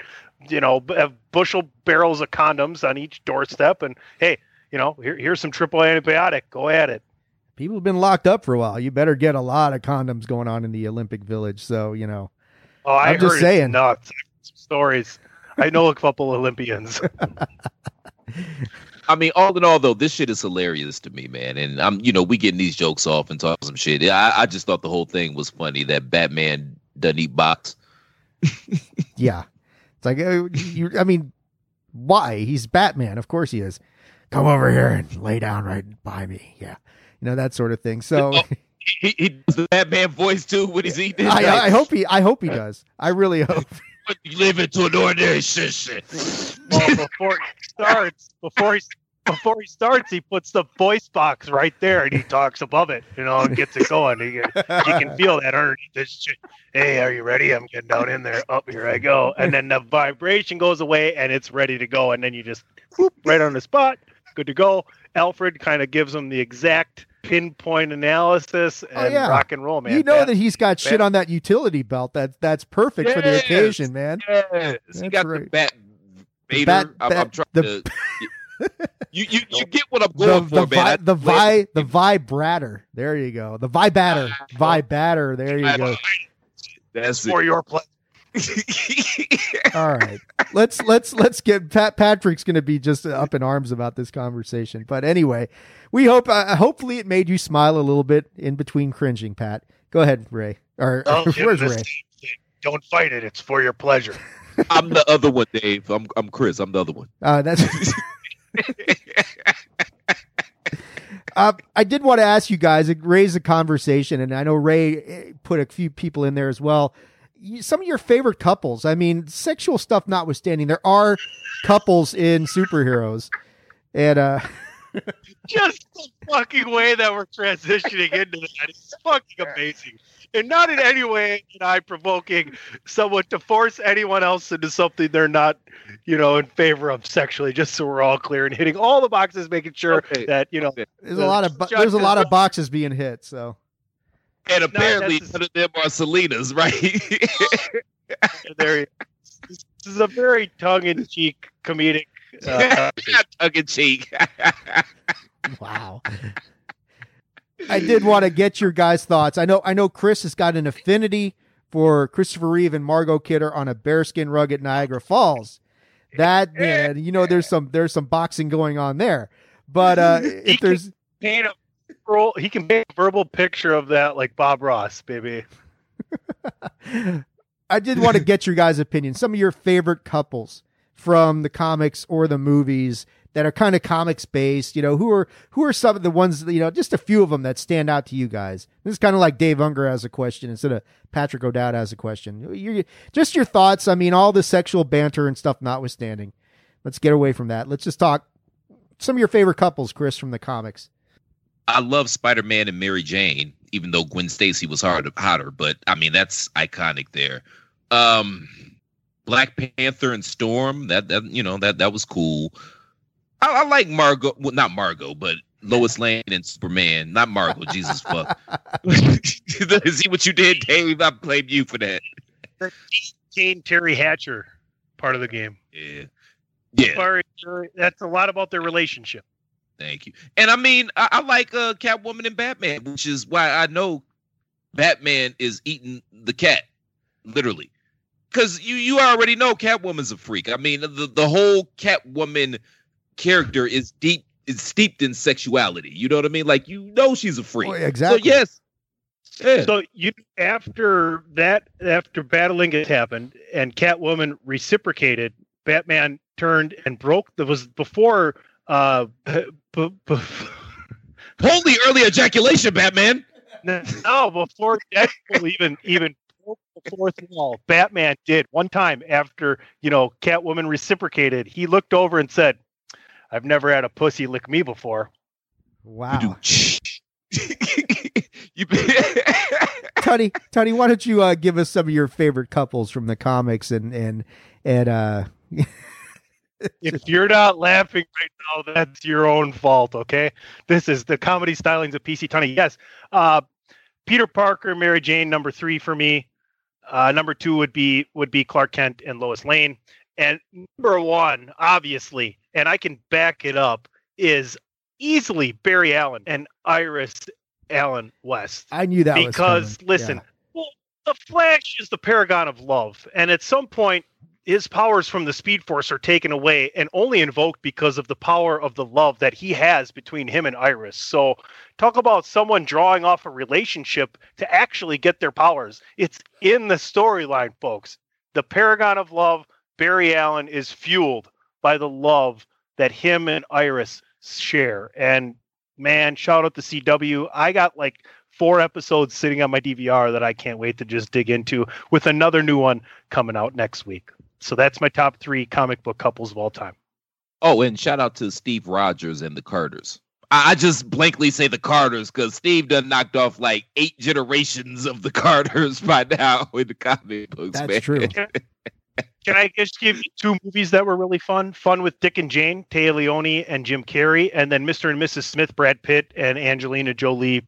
Two really interesting uh, couple movies. A lot of action, a lot of interesting things going on there. Very fun watches. Rey had sent in some of his suggestions or some of the couples that he really liked. Shout Um, out to Rey. what's that? Shout out to Rey. Shout out to Rey. Rey still uh, on assignment. Can't be here this week, but he got talked about Black Canary and Oliver Queen, Black Canary and Green Arrow. Sure. They're yeah, complex relationship to be sure. Spider Man and, it- and Mary Jane. Go ahead, Chris. Bear, I apologize. Black Canary is that the one that has AIDS? no. No, Okay. You, you y'all know what I'm talking about though. I'm not tripping. Like there's somebody in that Green Arrow universe that has AIDS. I think so. I don't remember who. Yeah. My bad, man. Keep going, man. That that that kind Rey of had, Rey had Spider Man and Yeah. Mary Jane, which of course is, is on all of our lists. Uh, he also had from Young Justice Wally West and Artemis. That's an interesting one. I, di- I didn't think about that. Uh, my minor, yeah, super, you know, Clark Kent, Lois Lane for sure. Uh, Mary Jane Watson and Peter Parker as well. Uh, and I think you know from I, am trying to remember who I had it all figured out yesterday, but now I've lost my train of thought. I think it was like Matt Murdock and and Elektra was one that I was. uh There is definitely a complicated relationship there, to be sure. Um, you know, there's other ones, Aquaman and Mera. They've got a, a pretty cool relationship at times. At other times, not so much.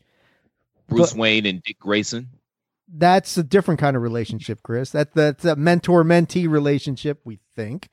Uh, Well, so, Man's Black name Widow is and Dick. Dave. Man's name is Dick. Black Widow and the Hulk. you know, I I don't know if that. I mean, Black Widow and Hawkeye have had an interesting relationship, but uh, um, you know, the one that I just just thought of that it didn't dawn on me is Hank Pym and Janet Van Dyne. I mean, that goes way back.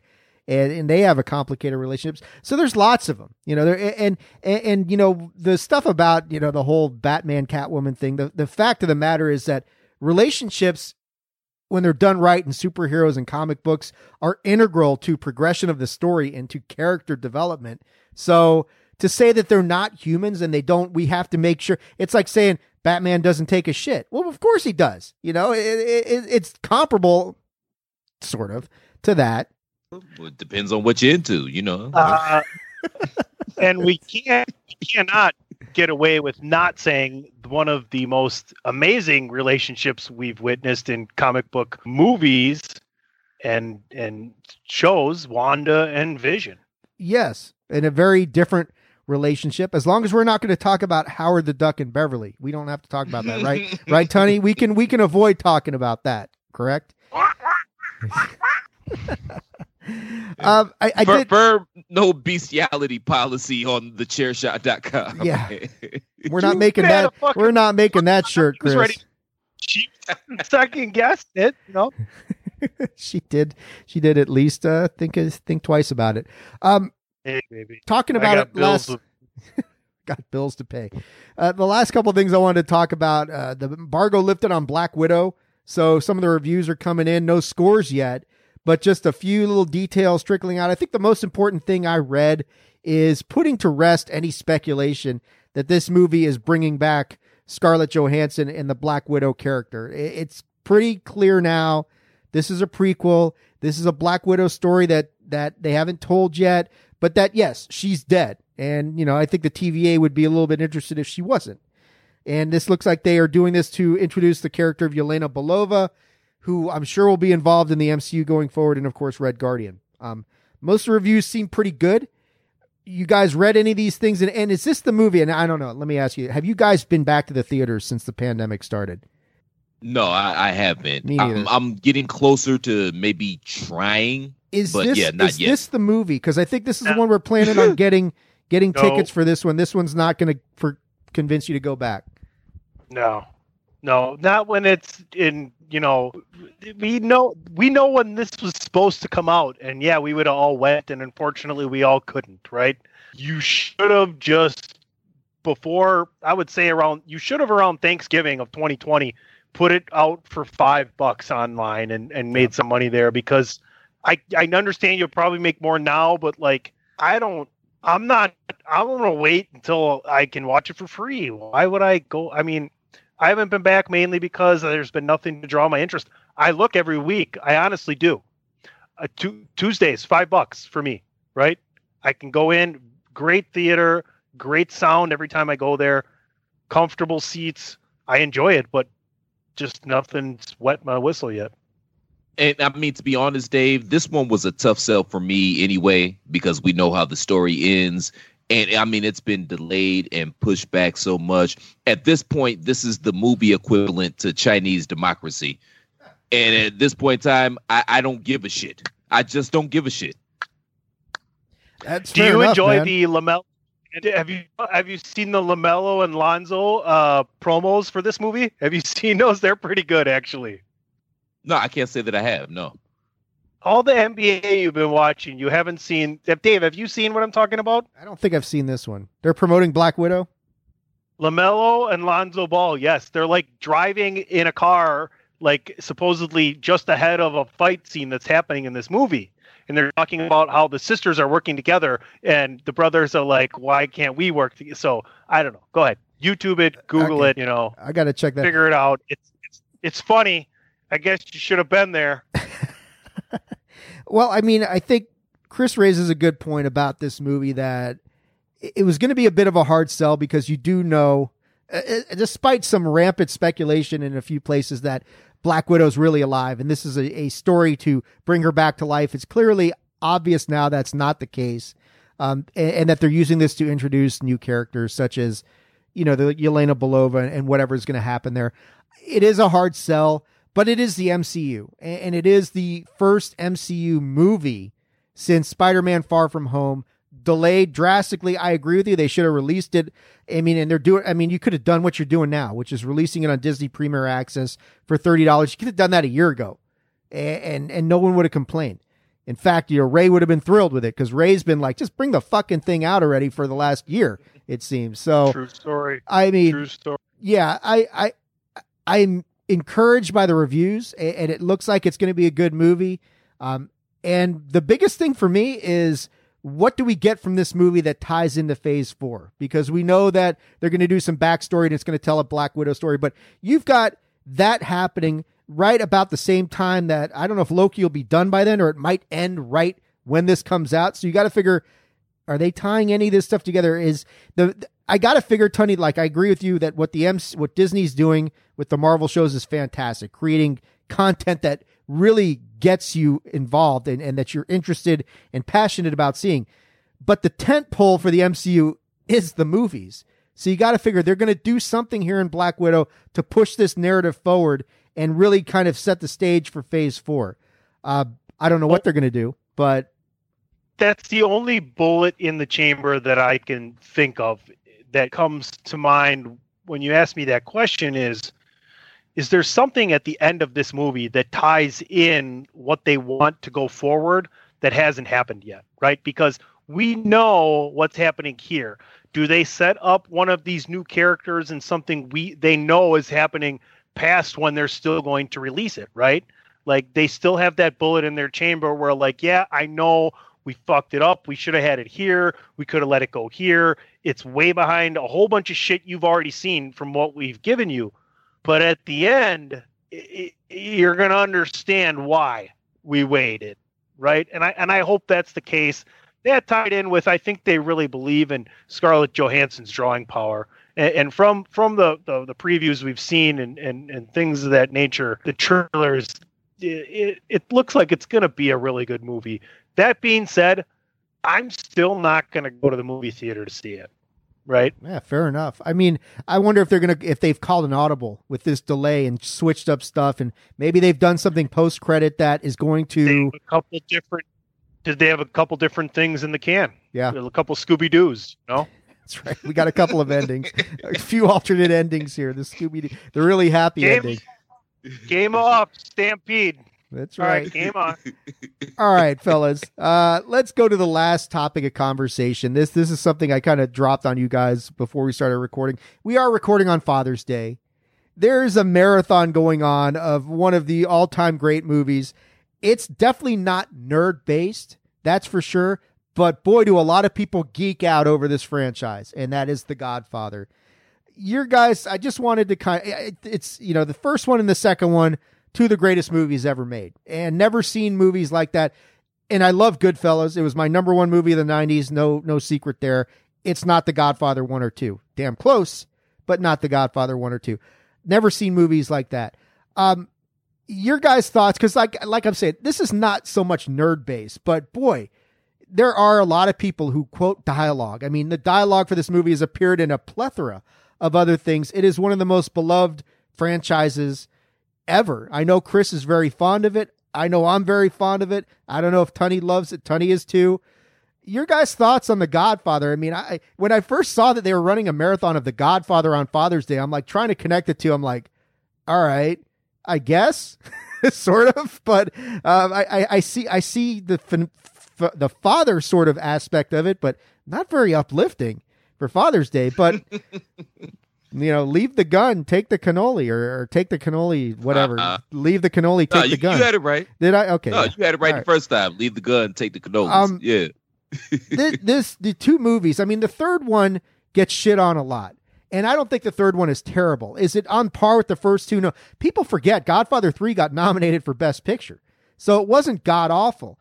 There was some dubious casting decisions. We we we know all about that that but Andy Garcia was fantastic in Godfather 3. Don't so don't shortchange that. It's not on the same level as the first two. No question about that. But it's not a god it's not a terrible movie. It's not a bad movie. It's a good movie, a very good movie, not as good as the first two. But sticking with the first two, I mean, what are your guys' thoughts on, on this on the Godfather one and two and, and just in general what you think about this? And it, does this even belong on a con on a conversation on a show like Bandwagon Nerds? But there's no one here to stop us so we might as well talk about it. Dave, this could be its own podcast, man. I could sit on here and bloviate for two or three hours about the greatness of the first two Godfather films, man. I, I love those movies so much. But this is how you know how. My first square in Rey Cash Bingo, uh, a bloviate. Got that one. Boop, marked it off. Right. That's, That's his funny. word. That's funny. But this is how you know that these movies are great and iconic is because there's people that have never seen the movies probably don't even pick up on the reference to the movies.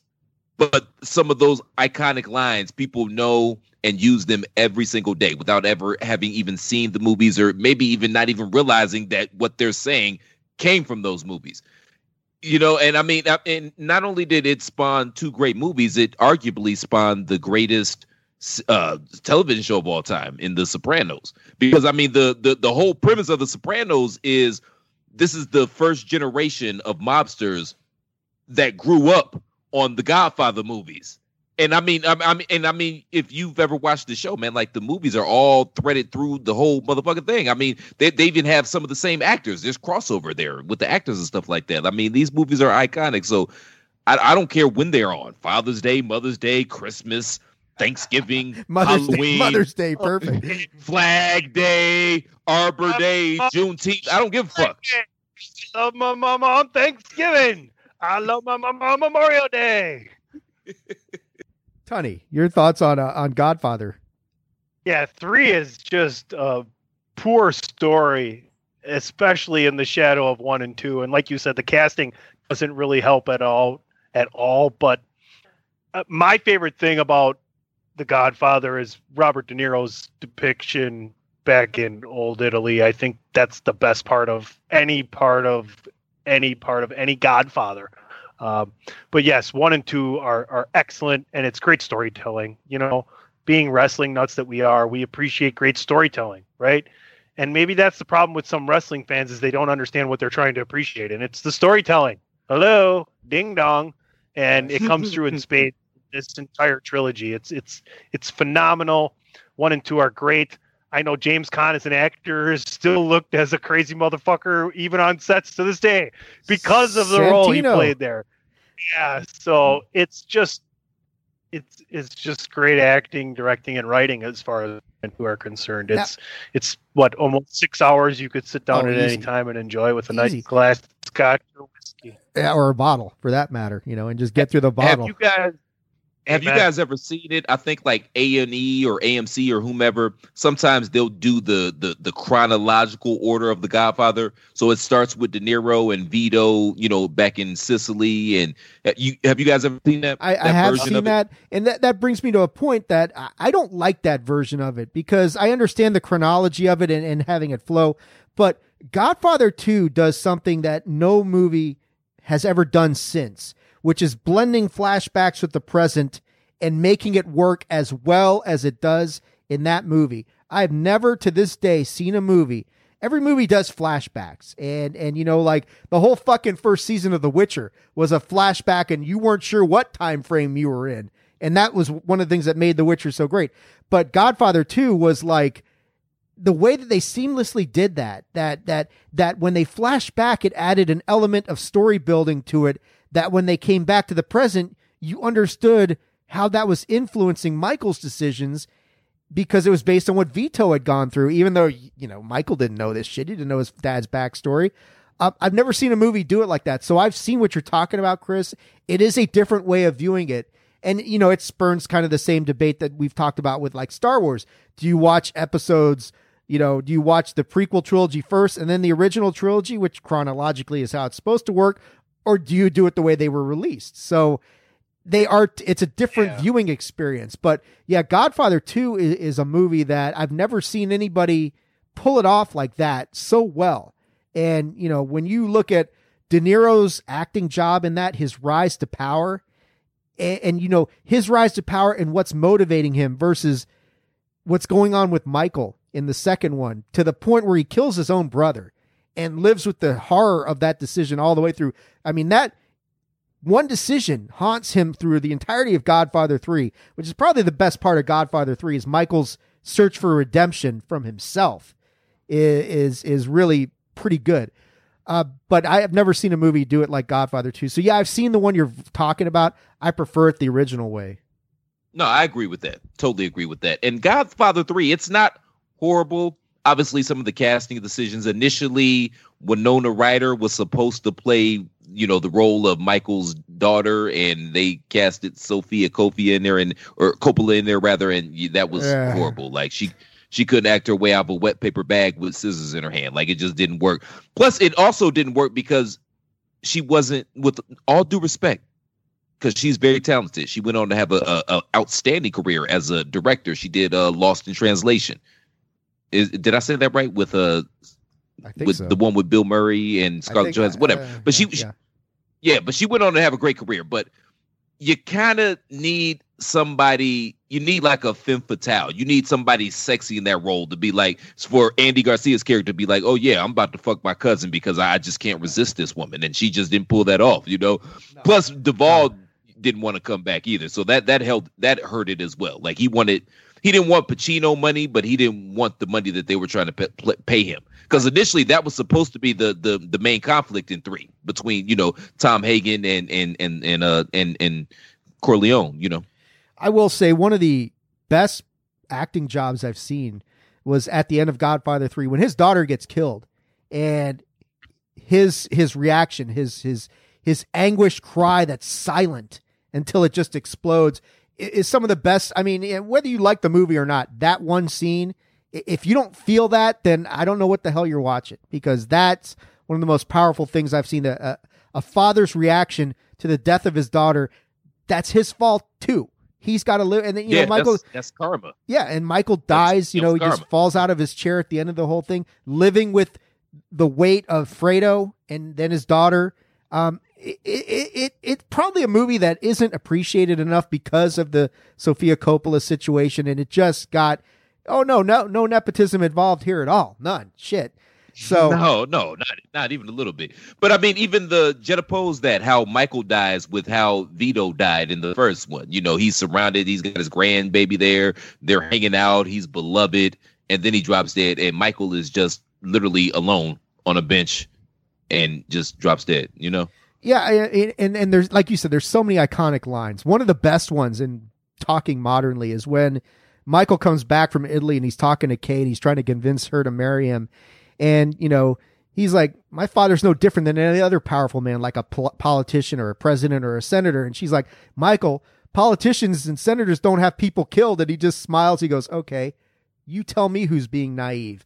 That is Yeah. one of the best lines in that movie because it's like exactly if you think mm-hmm. that your elected officials are above beyond that kind of shit, you're in for a rude awakening. But there, there's so many great moments from those movies, and I just because it's Father's Day and it was on, and I was watching it yesterday, and I was thinking, and I know Chris, I know we, you and I have talked off air a little bit on air about your affinity for the movies, so I kind of wanted to throw it out there to get your guys' thoughts on this franchise that we didn't really talk about it because we haven't had a 70s project and we probably won't and hopefully we won't because that's not exactly the strongest decade for entertainment but Seriously. eh, You you got the Godfathers, you got Taxi Driver, Mean Streets, Dog Day Afternoon. Um, what's the one with Serpico? I'm not saying it There's a lot of was shit. The the black exploitation flicks. Like there's a lot of good shit. Dirty Harry, oh, okay Death Wish. Yes. Like there's a lot of good shit going on in the seventies. blazing saddles young frankenstein there. Blazing Saddles, Young Frankenstein. Yeah, it's a lot of good It- shit it's, going on. it's there, a good decade. It's not on par with the 80s or 90s, but it's a solid decade. But I, I can't see Mr. O'Dowd doing the 70s project anytime soon. But so we might as well talk about The Godfather here. Uh, but I appreciate you guys talking about that with me because I thought, eh, you know, this is kind of an interesting topic that we don't get to talk about about one of the greatest franchises ever, eh, bar none, by far, bar none. Uh, some of the best, most Marlon Brando as as Vito Corleone. Jesus, what a what a powerhouse he was. But guys, I think that's uh unless you guys got anything to add, I think that's going to do it for us here on Father's Day for Bandwagon Nerds. Uh, uh Tunney, Chris, you want to take us out of here and uh, and do all the? Uh, I, I'm going to give Chris a chance to redeem himself here. Get up to at least an eight out of ten, man. I want to talk more Godfather, man. Like we need to maybe schedule a time where we could do just a whole podcast devoted to the three Godfathers because there's so much meat on that bone, and those movies are so iconic and so important in in the pantheon of American cinema. Sounds like a special Chairshot Radio project. What do you think, PC Tunney? Yeah, you let me know when you guys want to post that. I didn't. All right. I didn't know Well- until today that it was Tunney all along. Pop. I'm just tired. I'm just really, really tired. Dave, uh, again, brother, happy Father's Day, man. Please enjoy the rest of your day. Thank you for having me on. It's always a, a yeah, always an honor to come on here, man. Uh, it, uh, I enjoy it every time I come on. You guys can find me on Twitter at the Real C Plat. But more importantly, if you appreciate the content that we provide here at the Chair Shot day in and day out, the best way to make sure we keep providing that content day in and day out is by going to pro wrestling tees forward slash the chair shot and picking up an official chair shot t-shirt. We literally have something that you will like. I guarantee it.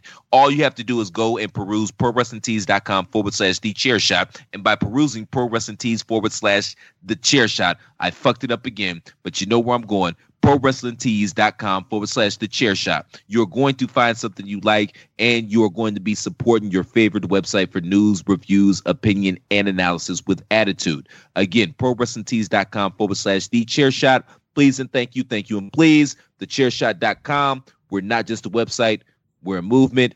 Happy Father's Day to all the fathers out there. And zip it up and zip it out. zip it up and zip it out. There you go. That's that's perfect. Um, zippity doo dah. All right now. So anyway, guys, PC Tunney, let people know where can they find you on the interwebs. All the President's Men, Apocalypse Now, One Flew Over the Cuckoo's Nest, Jaws, Oh shit, Star Wars, Star Wars, The Deer Hunter. the deer. Oh, you know, can find me Mis- Blade Mr. Mr. O'Dowd, we might have to think about a '70s project after all. Go ahead, Tunney.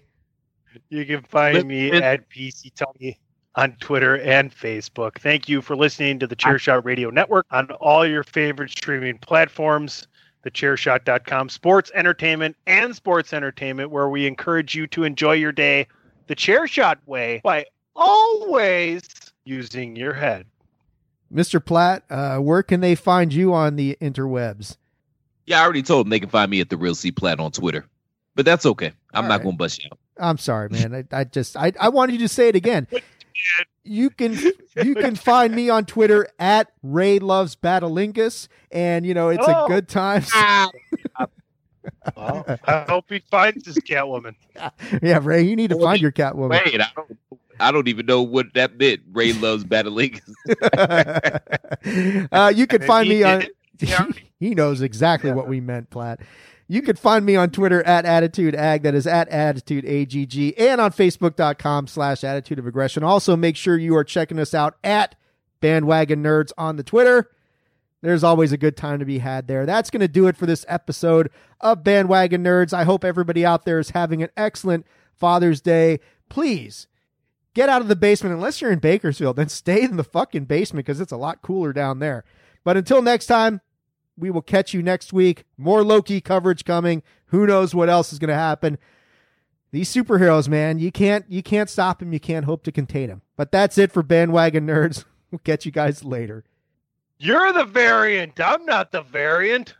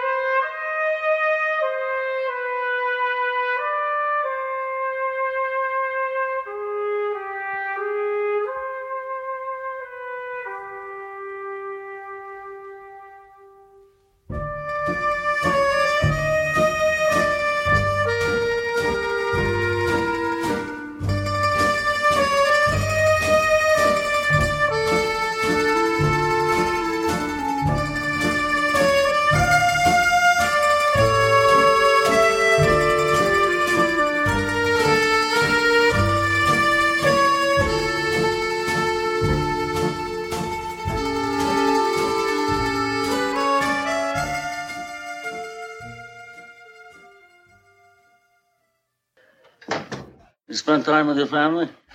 Sure, I do. Good. Because a man who doesn't spend time with his family can never be a real man. Hmm.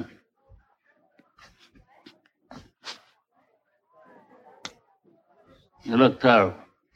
I want you to eat. I want you to rest well, and a month from now, this Hollywood big shot's gonna give you what you want. It's too late. They start shooting in a week. I'm gonna make him an offer he can't refuse.